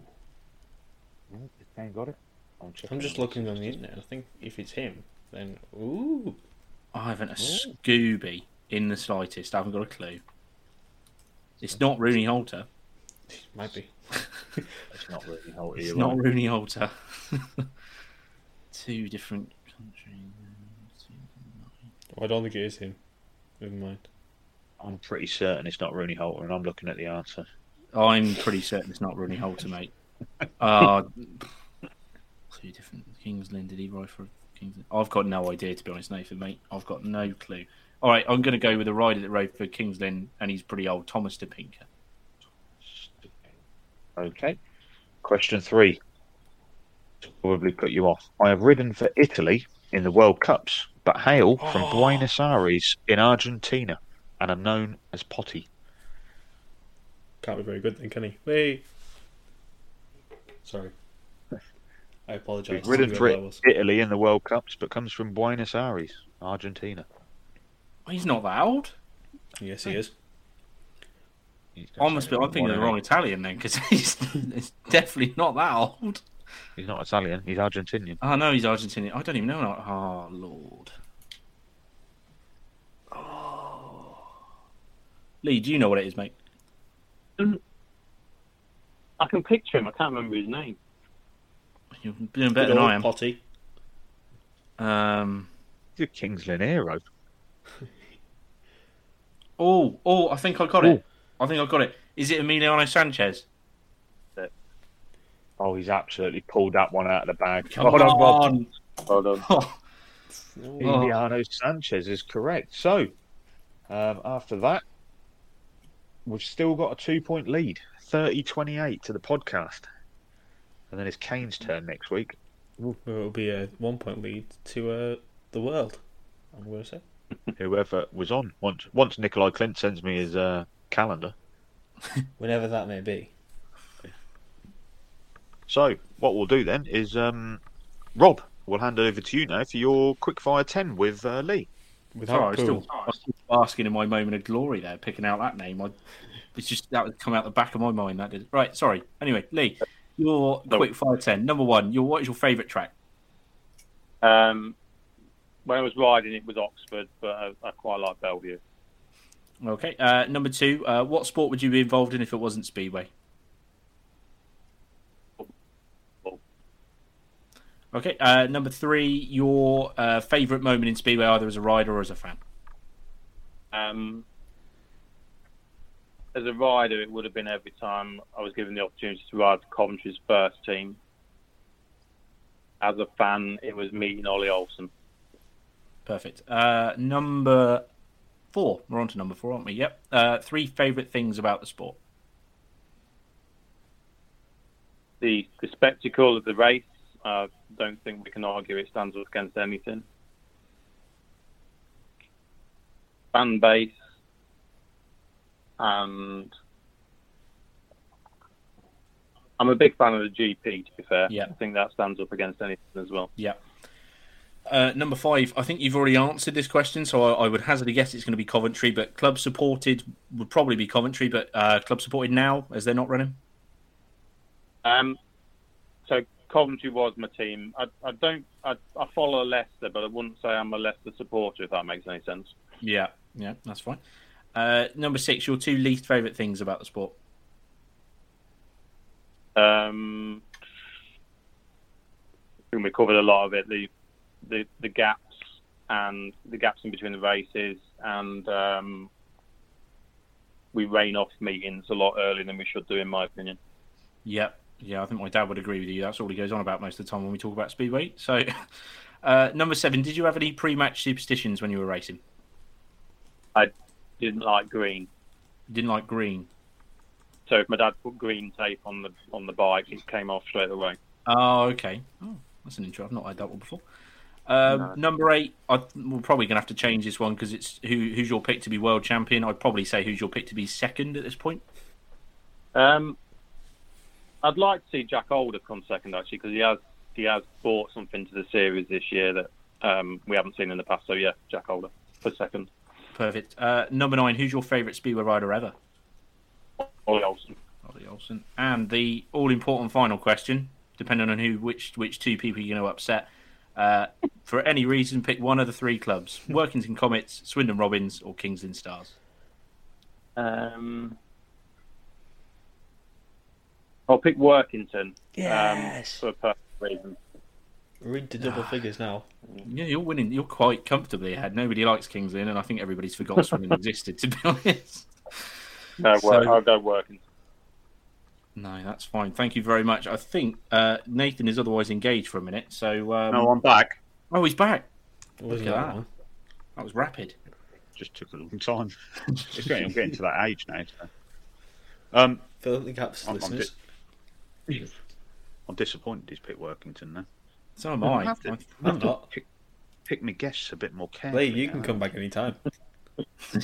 But um, well, that, that that concludes it for this evening, Lee. And um, uh, just many thanks for joining us on the show this evening. It's been a pleasure talking to you. And as I said, there's there's a lot more in this document that I want people to read and understand. And it's it's a vision at this point, and, and we hope that this vision um, reaps its rewards in the future. But for tonight, Lee, thank you for coming on. It's much appreciated. We've had a tremendous chat. I've really enjoyed it, and um, we hope you get some more positive feedback in the future.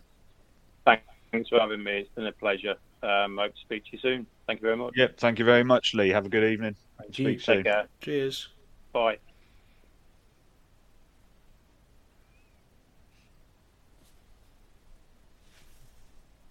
that was that was great to talk to Lee there. Um, really enjoyed that one. There's there's a lot of good things in that document, and um, I think I think uh, he's a realist, and, and not a lot of it will come to fruition. But even if a tenth of that comes out of it, I think um, there's some really good ideas in that.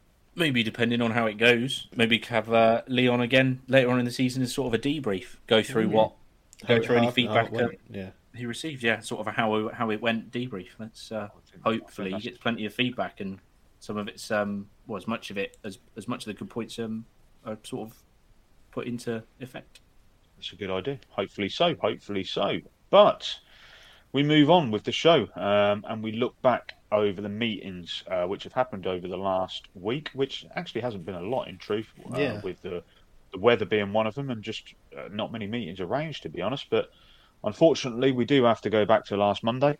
Um, the Belle Vue Aces comfortably, well, I say comfortably, not as comfortable as the next one, but um, won 49 41 at Peterborough in the, I think that was on Eurosport, that meeting, wasn't it? Yeah, it was. That was actually quite a good Yeah. meeting. I thought quite a good meeting. Heat. Uh, I want to say Heat 14 was a ridiculous heat, if memory serves me right. I Was it Heat 14 or Uh, Heat 12? Heat Might be Heat 12, because I was Heat about 12. to stop watching to Oh, come and play clubs. ludicrous race, ridiculous. Uh, Jordan Jenkins was on a was literally on a was on a jet engine for, for three laps, and then on a push bike for hit for lap four. It was he's led. He's had such a great heat, and then he's passed by everybody on the back straight. It was And just talking about push bikes, um, also that evening, Kings Lynn lost 65 25 at Wolverhampton, which we sort of expected, but we'll, we'll gloss over. Wolverhampton have had a comfortable victory there in the end.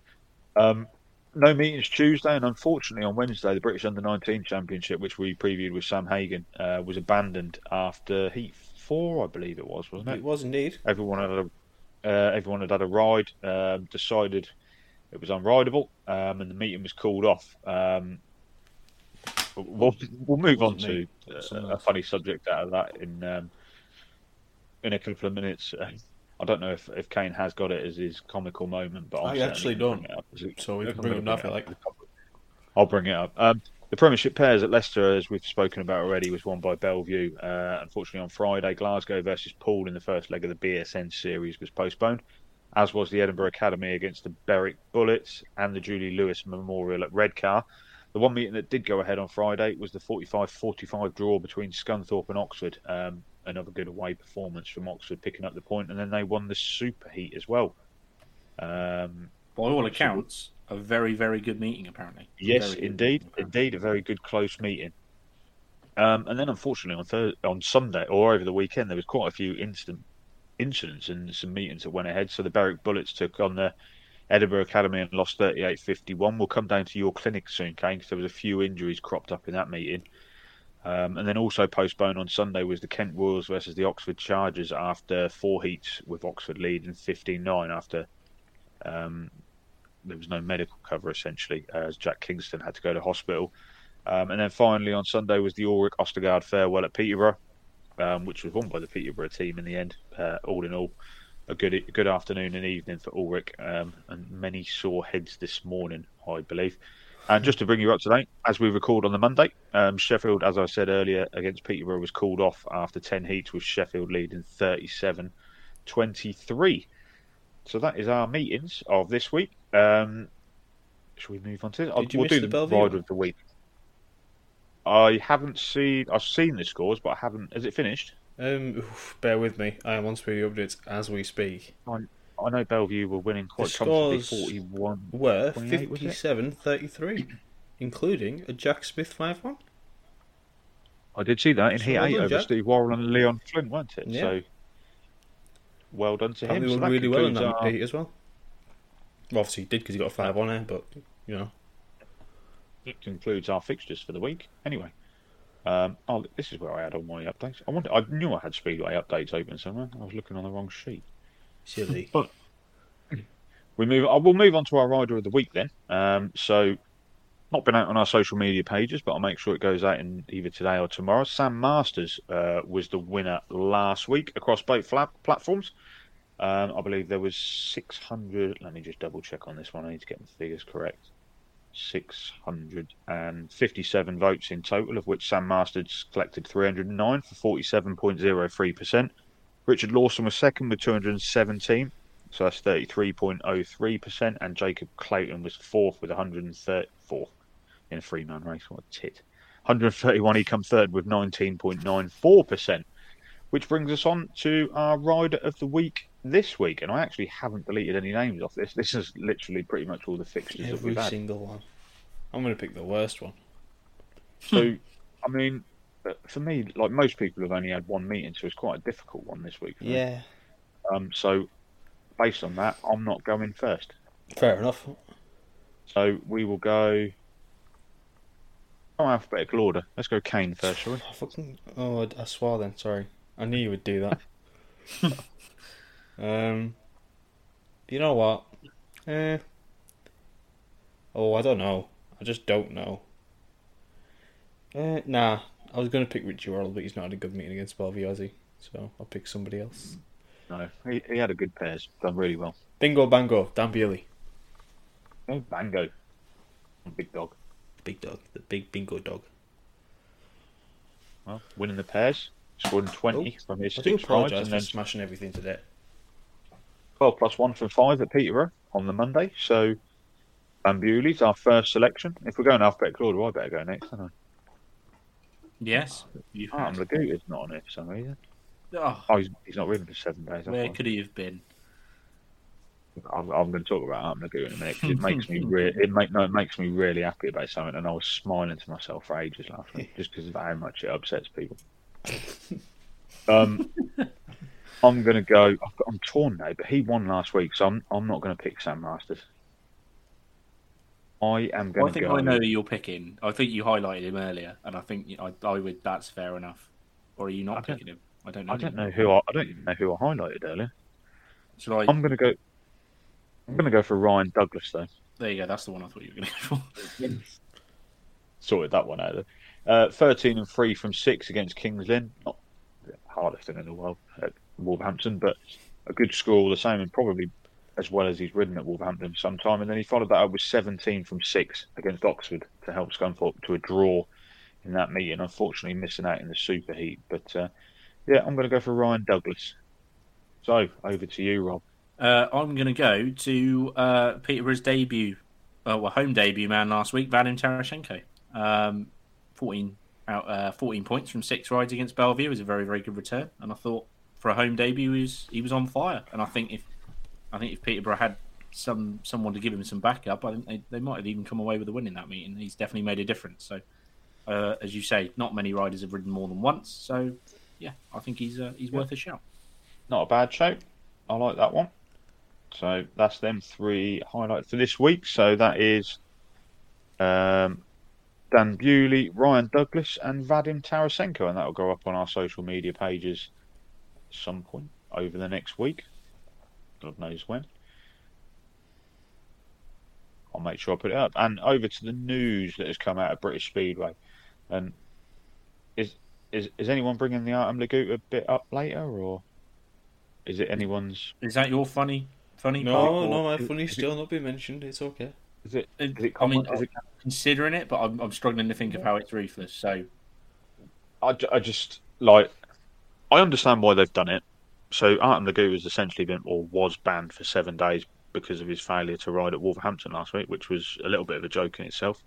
If you watch his Instagram page, anyway, but I just like the SCB have released a statement saying he's banned for seven days. Kings Lynn didn't have a fixture essentially for seven days, but they had to do it um, because he, he's put in a sick note, obviously, so he's immediately banned for seven days anyway. But it's just the the sheer stupidity of it that Kings Lynn didn't have a meeting that that makes it look worse than what it actually is. Uh, it's quite funny, isn't it? It's one of those. Do you know when Lee was talking earlier and he said that for a point, I don't necessarily want Speedway on social media too much. This is I. This is one of them. Like, could you imagine? It is imagine? comedy gold? Like, could you imagine that being said that a rider's been banned for not turning up for a meeting for seven days when they didn't have a meeting scheduled for, for seven days? Like, you'd think just ban him for the next meeting. That would make more sense. But Look, I wanted to talk about it because this is what still makes me laugh. Is like Kings Lynn are absolutely terrible this season, and yet we are still making people's pee boil, basically. and it and it makes me really happy that we're still upsetting fans. You know the old Manchester United saying, "Hated, adored, never ignored." That's Yeah, like I- Kings Lynn, I- basically. I, I think that's a bold statement to suggest you're as big in the Speedway world as Man United are in the Look, football. I'm, world. I'm not saying we're as big, but we- we're we're equally as hated, and we've not even been that successful. But for some reason, people like hate on us, and and that, and that makes me really happy. But we're still getting into, into- we're, we're still getting into people's heads, even now, even though we're one from bottom. So it just makes me really happy. Just need another Anyway. another floodlight incident, and you'll be laughing, mate. Oh, I don't know if we've got any more excuses left in the bank, to be honest with you. Floodlights, Um, dodgy pit gate. We have appointed a new team manager over the last week, though. Dave Hoggett has come in. Um, he's, he's not had a great start, to be honest, obviously, with the Wolverhampton defeat and the Premiership pairs. Um, but we do have Sheffield at home this week, so there you go. Silver linings and all that. Louis Kerr and Josh Pickering coming back. Can't wait for that one. I'm not actually there. It's my daughter's birthday, so blessings. Um, and then probably the only other piece of news is Vadim Tarasenko. Um, there was a report in the Peterborough Standard, um, Peterborough Telegraph, should I say? Sorry. Um, Vadim Tarasenko wants a second season at Peterborough. Should the club get a stay of execution, basically? So, if they do have a track next year, Tarasenko might be back at Peterborough, which is good news, I suppose. I think that's good news. Yeah, I think that is. That's, yeah, more team, more clubs, the better. Good news. Good news. Good news. Good news. Right, so we shall move on once I've closed that down to our meeting previews for July for the fixtures for this week. So obviously, the two meetings have started today, so we or finished today, should I say? So we don't need to talk about them. Uh, tomorrow evening, or this evening, if you listen to us on the first day of our podcast, Plymouth take on Berwick in the Cab Direct Championship. Wednesday sees Oxford against Berwick in the Cab Direct Championship, and then what will be the first leg of the BSN Series final between Poole and Glasgow. Thursday, the Ipswich Witches take on Wolverhampton Wolves, and the Kings Lynn Stars take on the Sheffield Tigers, and the Leicester Lions will take on the Peterborough Panthers, all in the Sports Sportsmanshire Premiership. Friday, the Belle Vue Colts take on the Kent Royals. The Glasgow Tigers take on the Redcar Bears. Scunthorpe will ride the Edinburgh Monarchs, and we also have the British Youth Championships round six, which is the 125 and 500 cc uh, events. Saturday, big one for you, Kane. The Workington Comets take on the Leicester Lion Cubs in the NDL Knockout Cup semi final first leg. You looking forward to that one? Yeah. I don't know. Well, yeah, I am. Same. Obviously, I am. But um, Vincent. I'm I'm I'm concerned after the you know the second home loss now, but we'll we'll do what we can. Um, again, they won't be at full strength because Spencer's still injured and Joe Thompson's now injured as well. So we'll see. I mean, on our day we can beat anyone. So yeah, see what happens. And then Ronan will probably say But the, that. the way the weather's been going, it might not be on. so who knows? Is that what you're hoping for now? Are you No, praying for no, the I'm weather? just just just saying. There's been then- monsoons the last finally two or three days. I, I got a little uh, little thing for a. This is this is purely fishing for nibbles. So sorry, Glasgow fans, but is that Glasgow calling off a first leg when they're at home to race the second leg at home? Again? I wonder if I've seen that Um, before. It might have been, and that's what maybe prompted them to put on the social medias the state of the track come race time. I don't know if you saw that. They put they put videos of it raining. Rather put, do you remember when they put up the forecast and it was for sun? Yeah. I mean that that rain was probably from about three weeks ago, but we'll give Yeah. them the benefit of the day. No, that's fair enough. Sorry, Glasgow fans. And then um, on Sunday, Mildenhall Fen Tigers take on the Edinburgh Academy in the National Development League at four o'clock, and that completes the fixtures for the week. Our meeting of the week this week is again the BSN series, first leg, Poole against Glasgow. So, Rob, we'll come to you first this time. Um, oh, I just think Poole are a bit good at home. I'm 50 40 to Poole. I think 50 50 40. I'm just going straight in there with a number. I think it could be more actually, but I'm going to settle with 50 40. Okay, oh, I'm going to go next. I'm going to think about this one. Hold on. Glasgow. I don't suppose you're Oh. saying I'm going last. Was going to why? Wow, that is amazing. I can't remember the last time I went last without asking. You can go last. Do you want to go second? No, no, all right. Okay, I'll go. I'll go. I'm just trying to think. They are pretty good at home. Glasgow are traditionally poor travellers. I'm going to go. I'm going to go. Oh God! Uh, uh, That's not a go score. fifth. That's just noises. I'm going to go 52-38. Ooh, Now, bold. in Is he going to go bang in the middle? in true RTB fashion. That'd be fashion, boring. He didn't do it I. I will not be going in the middle. I'm actually going higher. I'm going to go 56-34. Oh, that's a big one. It's a hefty, hefty. But I just prediction. think Poole are really good at home. they are really good at home. That's Unless, why, of I've- course, that's why I've gone 56. Um, they beat yeah. everybody at home, with the exception being Oh, can't Oh, remember. Don't. Don't worry about it. It's fine. Yeah, that club Oxford. doesn't exist anymore. yeah. Oh, the one where you borrowed their riders Yeah, that was the one. borrowed one rider, and rocked up with a Grand and Prix he, rider. and he was against our the rider anyway. team. Yeah, Yeah, yeah, we did uh, do that. Yeah, You Yeah. delinquents. Big and hard, that isn't it? Yep. it, it was in. It was in the average limit. It was okay. It was in the average limit. It worked. Didn't ask. Two two points as a reserve. Just ask Well, yeah. Oxford. They're doing the same thing. Are they up for team of the month this year? This week? No, I don't think so. Well, they have retained their nomadic team of the month, to be fair, because No, no one else has no. got. No one else is road. They'll oh, continue. Oh, actually, that that goes to Isle of Wight. Oh, Isle of Wight no, get the no, they're not nomadic team of nomadic, are they? They're not nomadic, are Oh. they? Because they got. We give it to they got- They got Yeah, track. We'll give it to yeah. Rouse. Yeah, Rye House. Did Rye Rye House. win? No, but Steve Boxall did well, didn't he? Right. So well, Steve Boxall can have Rider of the Month, but Rye House can't have Nomadic Team of the Month because he didn't win. Okay. Sorry, Rye House. I'm not sorry. No, you're not. Yeah, you go. No. Yeah, that- I'm drawing the line there, guys. I put my foot down. That cannot happen. Switch Not Road. Okay, that's our, our predictions. But uh, we better go to. I mean, Rob picked up a point last week, as he's pointed out already with his Belle Vue prediction in the pairs. He's Well now done. on 12, Kane's on 11, and I'm on 9. So, Struggling. Normal service is resumed. What I'm struggling. I would. Right. I mean, One I've seen. I've seen all those red red lines one Yeah, at a time. there's a lot of mine in there. So, we'll come over to uh, Rob's rider replacement watch now. Right. Been, Okay. been a few few meetings this. Well, not many meetings actually. Not enough to improve his average. Let's Not see if much, he's. anyway. Let's see if he's. He's still not. Still not hit the, the magical six point barrier. Very close. I think that's the closest. No, not quite the closest they've been all season. But No. yes, uh, once again, Luke Becker was uh, obviously out injured for Wolves, so he missed the Wolves against Kingston meeting, and rider replacement filled in for ten plus one. Um, and then it sort of goes downhill from there, unfortunately. Uh, Michael Palm Toft was uh, missing for Scunthorpe Scorpions against Oxford. Um, just the uh, four from four rides there, so not the best of nights. Uh, Josh Embleton and Alex Spooner were both missing from the Berwick against Edinburgh Monarchs Academy meetings, and for Josh Embleton it was three points from four rides, and for Alex Spooner paid six from four, so averaging out about five in the end of that evening, which means at the end of this week, rider replacement is averaging five point eight eight.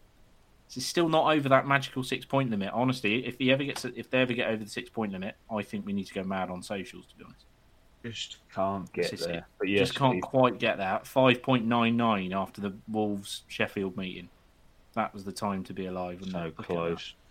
so close, But- but, not quite there. Unfortunately, now we move on to Kane's clinic. Hello. Um, Hold on. there's a few. Oh. There's a few people over. There wasn't anybody until Saturday. Actually, the Oh, weekend. What's bit- happened bit here, a night- boys? Been a bit of a nightmare for some people. Well, well, I don't, yeah, yeah, it has yeah. We'll start off with uh, Greg Blair because friend of the show, Greg Blair, had an accident on Saturday at Berwick along with Karen Lydon and sort of Mickey Simpson, but we'll get to that one. Um, was an accident. well, I mean, it wasn't on purpose, was it? No, Um, it's all, it's all that nitro he's got running through. him. just slow down, Mickey. Stop it. Anyway, um, yeah, Greg Blair has concussion. Um, looked a bit of an awkward one. I think he had a similar crash last year. Um, but yeah, should be back in ten days, which isn't too bad. Uh, Karen Lydon, I think he dislocated his shoulder before this, and he's dislocated it again. So that's not good. But get well soon. We'll see when he comes back. I don't know. I'm not Karen Lydon. Um, Mickey Simpson has burns to his leg after his bike set on fire. Um, his leg is a bit manky. I'm not going to lie. We have seen pictures. Um, We'll see the pictures. Yeah. yeah, but um, yeah, don't know when he'll be back. But he's. I think it was his dad said he's looking to ride at Mildenhall. I think it is next week. So if he does, fair play, good luck. And um, someone who won't be riding next week, even though he did ask, is uh, Jack Kingston, who has broken three ribs, fractured his L1 vertebrae, and has a surgical em- whatever that thing is. Emphysema. Emphysema. That's what Um, it is. It's something to do with. I'm sure it's something to do with the tissue. That. Not. That's Yeah. happened. Um, yeah. A big crash at Kent. I think he went full throttle into the fence. I think his um his handlebars snapped, which meant his cut off didn't come off, and so Tom Woolley had to come and rescue his uh, bike I Turn the cut believe he has a yeah. punctured lung as well. I think.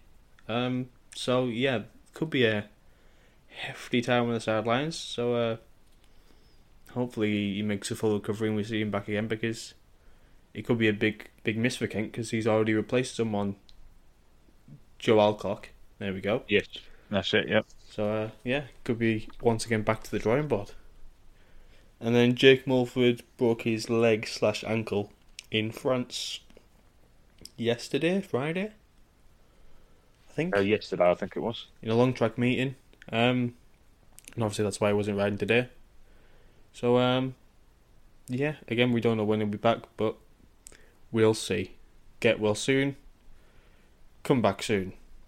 Definitely. Uh, best of luck to all the riders on their recovery. They're on that list. It's been a bit of a, a nightmare weekend, so uh, all the best to them guys in their recovery, and hopefully see them back on a bike soon. But now we come on to one of the more light-hearted parts of the show: the ruthless, comical, and noteworthy events of the week. So, Rob, come to you first. And ruthless. Uh, so my ruthless pick of the week is from uh, is uh, obviously we high of praise of BSN, but um, Chris Holder was uh, uh, interviewed, I believe, on BSN, and he was uh, rather ruthless about former employers, i.e., I, well, nearly a former employer in Peterborough and former employer in Kings Lynn, I believe. He was pretty interesting. His some of his comments were quite interesting. If you get a chance to listen to that, it would be uh, I would recommend it. Um, but yes, I mean, I also thought it was kind of ruthless was uh, um, BSN asking him how his season had gone, even though he's been injured since the start, which was I, as I say, love BSN. I just thought that was a little bit funny. Um, so yeah, that is my uh, that is my ruthless pick of the week. Come to you. Um, Your comical moment of the week. And if you ain't got one, I've definitely got one. I don't worry, I've got one. I, I've sort of just sort of spoke about it. We back back at the clinic. Um, Greg Blair, friend of the show, Greg Blair. Luckily, he's not too badly hurt, or else I would probably wouldn't have picked it. But um, yeah, incidentally has fallen off in the same place two seasons running, which I thought was a little bit, little bit funny. Once he wasn't too badly injured, so uh, that's my comical. Can I, can I just raise my comical moment? Go on then. Is it just the Oh, word right. Kings Lynn? No, I just really love it. It's, it's what Elliot Kelly said last week. Uh, Um, ninety-eight percent. Yeah, Good old I understand his 98%. point. I understand his point. He wanted to make a majority, right? But his comment that 98% of the field at the um, British Under 19 Championships wanted to run, yet I think it was four to six percent would have been just one rider. So already it's 96%, even if one rider didn't want to ride. Maybe what someone was half and half. You never know. And then, and then just I, I messaged a couple of riders who both wanted it called off as well. So it's- there was at least three riders that I found wanted it called off. Oh dear. I just find it funny that he's 98% was actually less than one person. I believe someone said math ain't mathing, and it's quite true. So that was my comical moment. Uh, a little. I'll I- just do. I think from you guys, I'll just do a little shout out for Rufus of the week that I didn't pick last week, but I apparently should have done was uh, Oh, me yeah. going to an Oxford meeting and not going to Avoiding say an girl. That was it. Yeah, I, I didn't avoid. I just, just yeah, I'm sure Matt will be listening to this, and Chloe's Yeah, probably so- listening, and I'm disgusted at you. He's Rob. scared. Sorry, you I, get up. I'm- I apologise. I, if if you'll still speak to me, uh, Matt and Chloe, I will be. I'll pop round the next time I'm at Oxford, whenever that may be. But I will pop round. I'll let you know in advance as well. What we need to remember, guys, is we need to remember our roots, where we come from. We don't just forget our fans just because we've become massive. I had the sh- it was a sunny day. I had, the I had the shades on. interactive podcast. I was incognito. I had the shades on. I had a cap on. Nobody knew who I was, mate. I was making sure of that. I didn't want to get trying to hide yourself. I mean, Yeah, I got was a trying to hide as as Ian Bar- Brannan said, they've got a barrier at Kingston to keep the fans away from me. It's, it's embarrassing, but How did I did I hide myself because I was worried about the fans, or did I hide myself because I'm a Swindon fan? Look at watching a meeting at Oxford. Or You did you hide yourself because you were scared of an eight-year-old girl? Who knows? Maybe I might have been, but I will Oh, you- definitely. I'll come and I'm say hi that will go the next untold. time I'm there. If you'll still speak to me, guys, I hope you but do. the good news is all three of us are at the pairs. I think this year, aren't we? Uh, as it stands, yeah. As it stands, I am planning on going. Yes. Yeah, so Don't know. we'll all make a down, beeline mate, and we'll go. there. We'll go to, well, me and Kane will go see Chloe anyway. She might not want to see Rob anymore, but Yeah. No, I- maybe not. I hope so. we'll see it. Sorry. It's. We'll see how it goes. But uh, my noteworthy event of the week actually happened today. Uh, this morning at Ooh. Belle Vue, hosted the official launch of the 2023 FIM Women's Speedway Academy. Um, don't know if you've picked up on that. Um, who was there? Celina Liebmann was there. Katie Gordon was there from Great Britain. Um, Jason Crump, Phil Morris, Mark Lemon were there. But I just see this as a bit of a a bit of a shift in speedway for me. Putting women in the limelight, I think, is good. Yeah, I can't can't disagree. It's it's it's it's nice to see, especially FIM backed as, as well. Obviously, there were there was some. Yeah, I believe there was one done on the Isle of Wight, and obviously uh, there was a women's uh, section done at Redcar the other week as well, which I think Celina Liebmann was in. So it's nice to see FIM sort of sanctioned and, and, and getting there. To be fair. Well, so the event is coming to the UK on August the fourth and fifth as part of the big weekend in Manchester. Because I think there's a a flat track world championship as well. So I think it'll be on the fourth. Um, don't know if there's any more riders that I can see down there. Uh, Jane Daniels, FIM Enduro World Champion, will be taking part in the academy as well. Uh, as well as those that have mentioned, I'm sure there'll be uh, plenty of other women coming to that as well. So that is my noteworthy event of the day and the week, in fact. So we move on and we move on. I'm going to bring some news first before we come to Rob's league table run through. So um, Freddie Lindgren captured his third Swedish title um, over the past week, and Jakob Thorsell will be uh, the, the Grand Prix wildcard in Sweden this year after he finished runner up. They finished tied on 14 points at the end. Um, Oliver Berntsson uh, was third, I believe. And uh, interesting to see Timo Lahti he rides on a Swedish license now. Um, scored 11 and won the semi final to take the last pot, spot in the final. So that's interesting. Will he be will he be racing for Finland or for Sweden at the World Cup? He could. Well, this is he's under a Swedish license, so I don't know. Interesting. All they need is Taro anyway. It's fine. So, but well done to uh, Freddie Lindgren for that, and also just to say that the youngsters uh, have been out on the continent uh, this week. I know Seth Norman's been in Belgium, I think it is, but um, it was the European 250 pairs in Krško, Slovenia uh, over the over the weekend. Uh, Great Britain were represented by William Cairns and uh, Kings Lynn legend Cooper, Cooper Rushen. Um, unfortunately, what's um, legend now? Does it? I know. What are you trying to say? That's a horrible thing to say. He's only like 10. Um, Great Britain um, lost a 5 1 in their last qualifying heat against uh, the eventual winners, Denmark, uh, Denmark Poland, um, which could which turned a Rostron place into seventh place in the end. So, but valuable experience for the pair of them. Uh, William Cairns was uh, he scored nine points from his rides, and Cooper, um, who made his debut, having crashed in his first race, went on to score three points, which included a, a maximum heat win over a combined Hungarian and Polish team. Uh, the series moves on to Motala in Sweden on July the 16th and to Prague in the Czech Republic and Bydgoszcz in Poland for rounds three and four later in August. So good luck to those two and whoever might come in if, if they want to make a replacement. But uh, we will see. But we'll come to you, Rob, for your run through of the league table. Right. I can't. Where did I start last? Last yeah, Oh no, I tell you what. League. Did I start you, in the you National left League Oxford last till last, didn't you? Cause, well, Oh, it's yeah. difficult to leave until last when they're top of both divisions. It's, it's, Well, start of the Premiership it's difficult to sort of get to this point, isn't it? So So we have to um, start in the Premiership. We could go through the uh, the MSDL league tables. have you got them? No, we could, we Well, could try. you find them while I go through the rest, and we'll give. It might we'll- take we'll some do- we'll time. do them. Why not? You have They're a league league table, MSDL so- results. Okay, well, we'll go through these anyway. So what, I'll tell you what, we'll start in the National League, we'll get Oxford out of the way, and then we'll finish with the Prem. Anyway, so in the National League, Oxford are still top. They probably would have extended their lead had their meeting not been abandoned at Kent, as they were leading by six, as Nathan pointed out earlier. They're on 13 points at the top, um, level on points with Mildenhall. Both clubs have raced eight meetings now. Leicester sit just two points behind them with a meeting in hand, so it's possible we could have three clubs all on the same amount of points once they catch up. Uh, Workington are four behind them with two matches in hand, so they could also do the same. It's a pretty tight league in there, um, especially with matches in hand, but obviously you need the points on the board to win them. Belle Vue are sat fifth. They've had eight matches. They're on eight points. Um, Edinburgh sixth. They've got six points from their seven matches. Kent are second from bottom. They've got five from six. And uh, Berwick are having a pretty poor time of it. They've only got two points from 10 meetings now. Um, they've raced more than everybody else and are already mm, 11 points adrift of that top two. Am I right? I think it's just top two in the National League this year. You are correct. So, yes, 11 points adrift. So it's looking a bit bleak for Berwick to be in the chance of any silverware at the end of the season. Uh, we move up to the Championship, where, yep, you guessed it, Oxford are top in that league as well. They're six points clear now. Um, seven matches they've raced. They picked up obviously the uh, Superheat win at Scunthorpe as well. They're they're on 15 points from seven. Glasgow have got three meetings in hand, so could go level on points with them, but they're on nine from four. Then come Poole with nine from five. Now they won't be able to go top even with winning their matches in hand. Uh, Scunthorpe have raced more than everybody else. They're in fourth. They've got eight points in their eight meetings.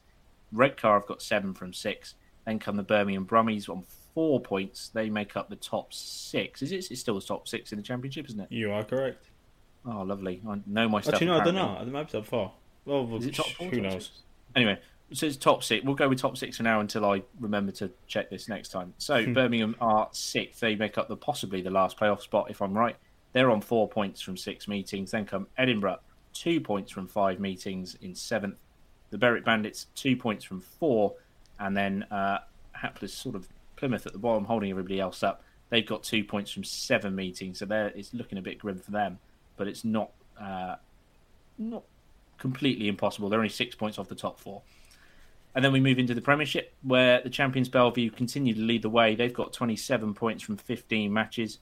Um, Wolves do still have four meetings in hand, as do Leicester. They're both on 20 points. I think Leicester have had a really impressive start to the season. Um, then comes Sheffield. Uh, they're seven points behind Leicester, but they do have the last playoff spot um, on points difference ahead of Ipswich, who have raced more meetings.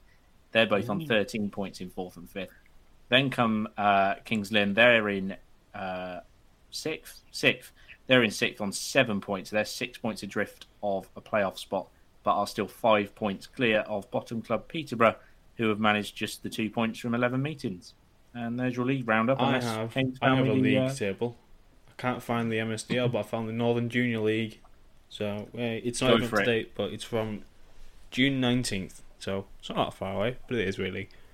Uh, at the top of the league, you'll never guess who it is. You'll never guess. It's working Workington. We are still top of the league. So, well, actually, we're not really anymore because we lost. But uh, from three matches, we had five points.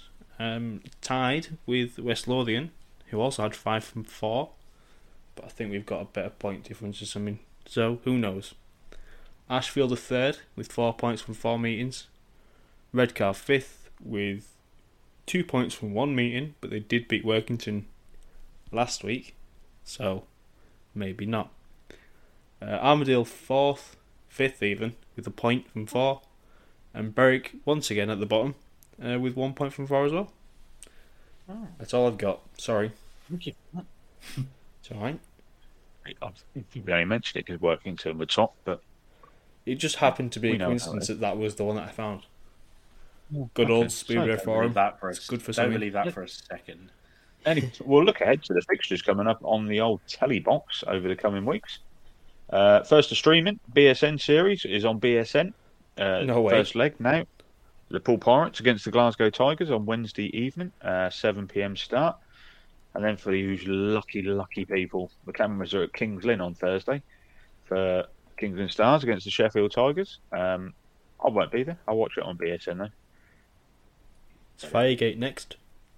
Ooh.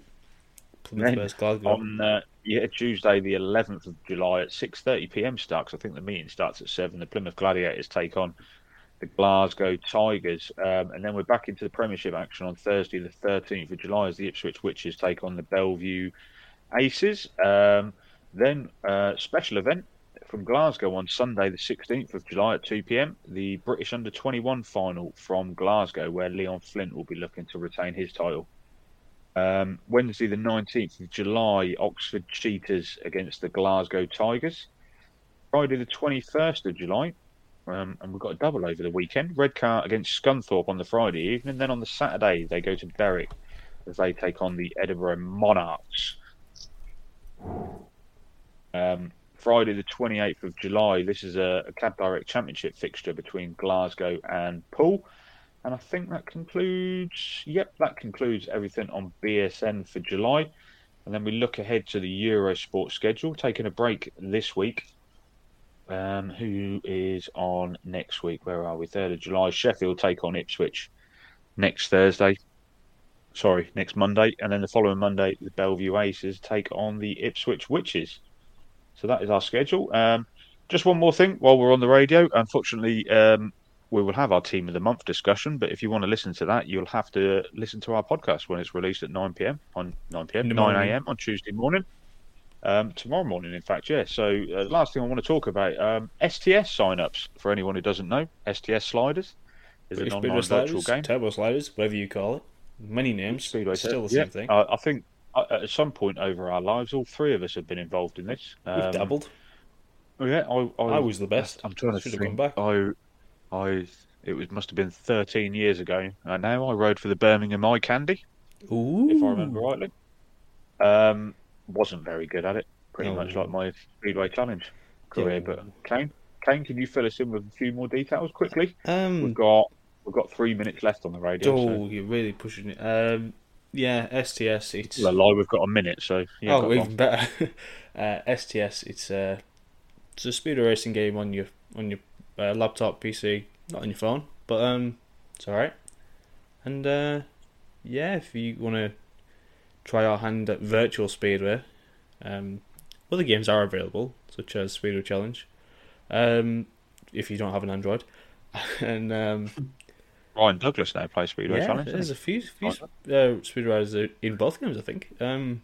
Tom, Tom Spencer actually had to pull out of our British qualifier the other week, didn't he? I believe Stefan Nielsen, he, he was at one point the world champion on um, turbo sliders. Yes, he was. Yeah. So yeah. um, yeah, no, there's there's some names in there that you might know, and I, I can only speak from my experience, but um, a lot of the people, if not all of them, are quite friendly. So uh, yeah, if you want to be part of a speeder community, have some fun, race some virtual bikes, sign up. Uh, BritishSpeedwaySliders.com.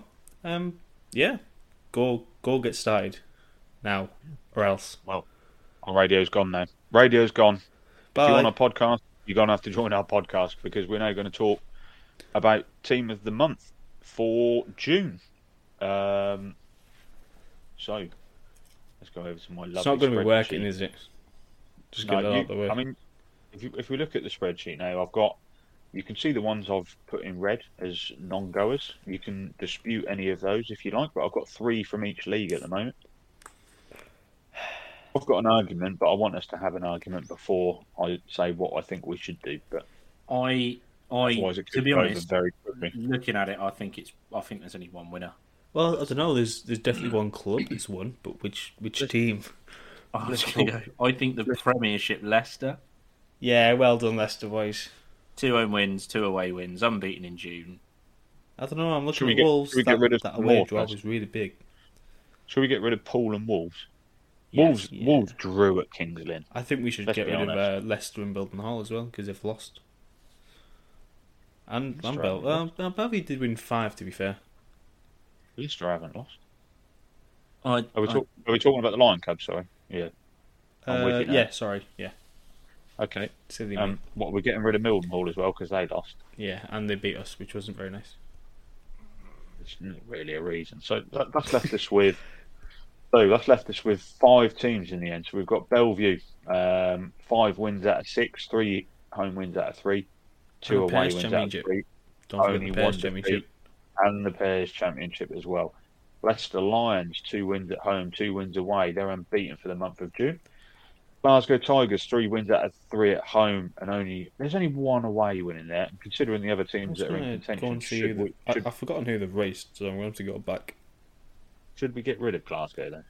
Only one away win compared to the other teams that have featured in this. Yeah, but they've only got one. uh, yeah, I think that's Let's fair. see who they beat. Hang on.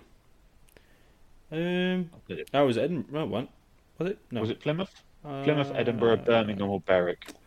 So Birmingham. it wasn't. Ah, Birmingham. so it's not on.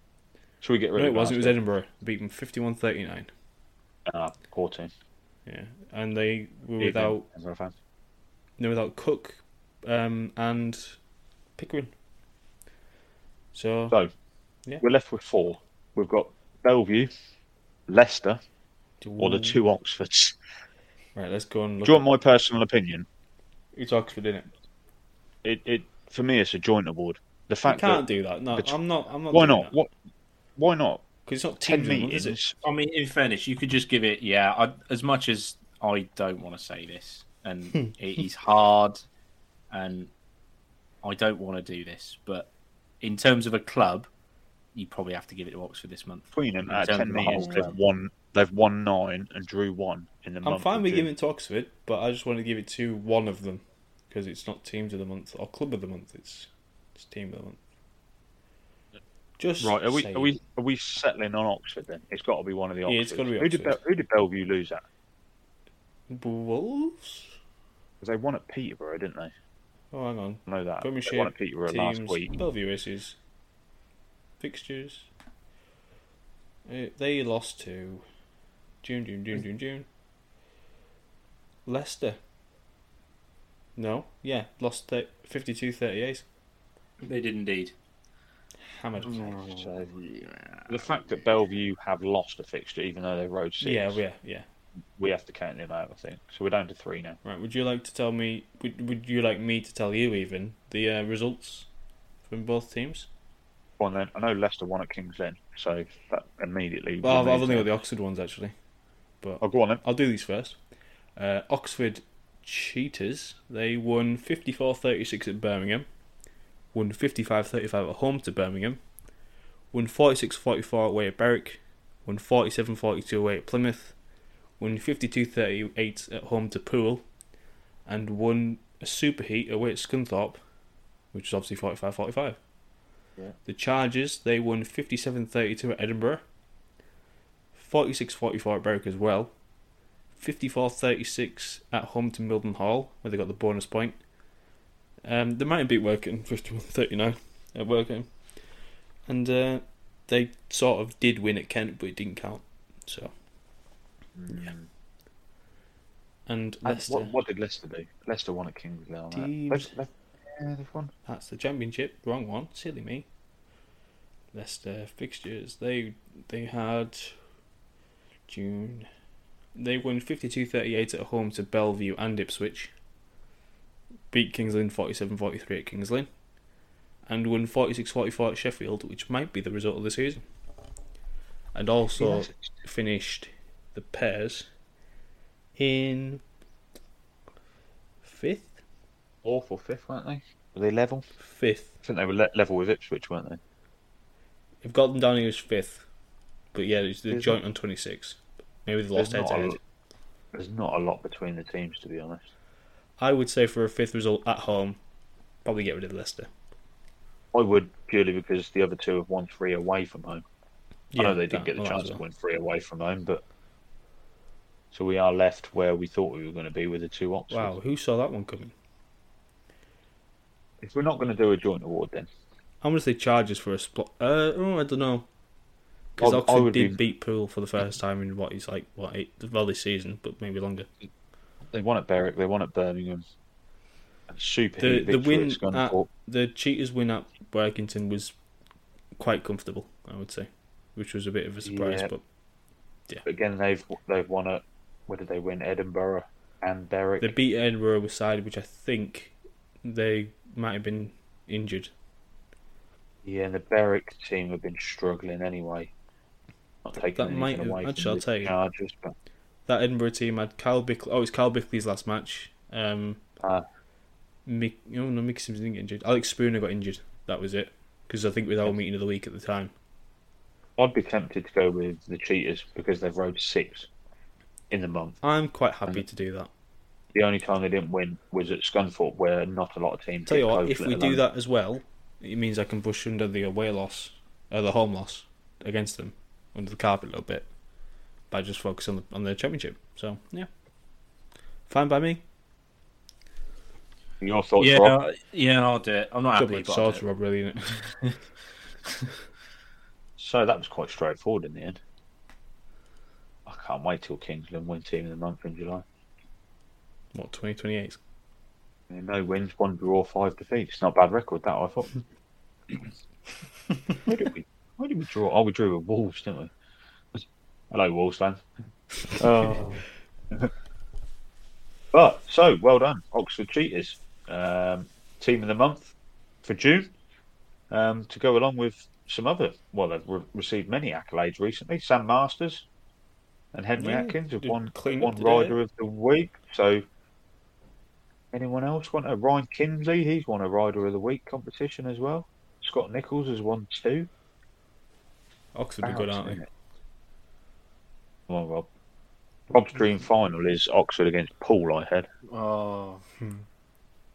The first ever nil nil. please, literally anybody else in the league win the league, please. I'll do it. I don't mind. I'd honestly anyone. It doesn't matter. Like Glasgow, go for it, boys. Not Please. a problem. Even at this point, at this point, I didn't think I'd say this, but at this point, Scunthorpe, please, anybody, just someone. It's not them two, please. Oh, it's got desperate. Oh, Well, that concludes the show this week. So thank you to everyone. Thank you to Lee for joining us on the show. Thank you to you two. Thank you for everyone you. who's listened. Um, anything to add before we disappear? Um, yeah, nah, nah, all right. Yeah, actually, well, well, one thing because it was, it's just kind of funny. Uh, Mickey Simpson is my one to watch, and he, yeah, he set himself on fire. So Uh, Mine but and, when we are watching, I suppose mine and Rob's one to watch in the Premiership's no longer in the Premiership. I've won that one anyway.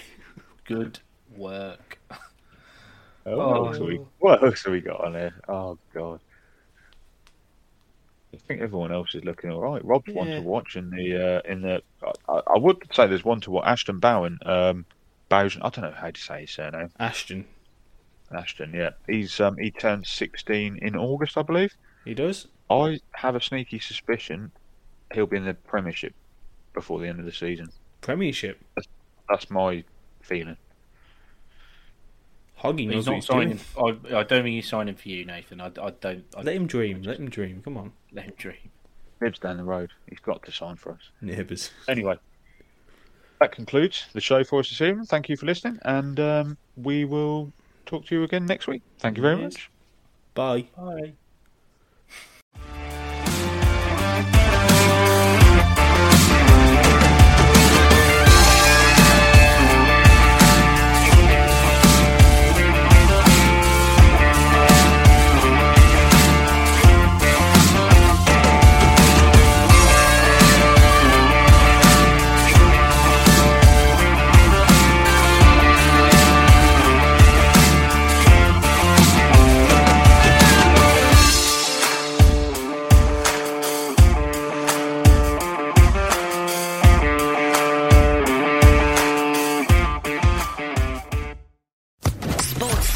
Podcast Network.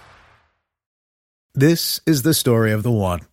As a maintenance engineer, he hears things differently. To the untrained ear, everything on his shop floor might sound fine, but he can hear gears grinding or a belt slipping. So he steps in to fix the problem at hand before it gets out of hand. And he knows Grainger's got the right product he needs to get the job done, which is music to his ears. Call, click Grainger.com, or just stop by. Grainger, for the ones who get it done.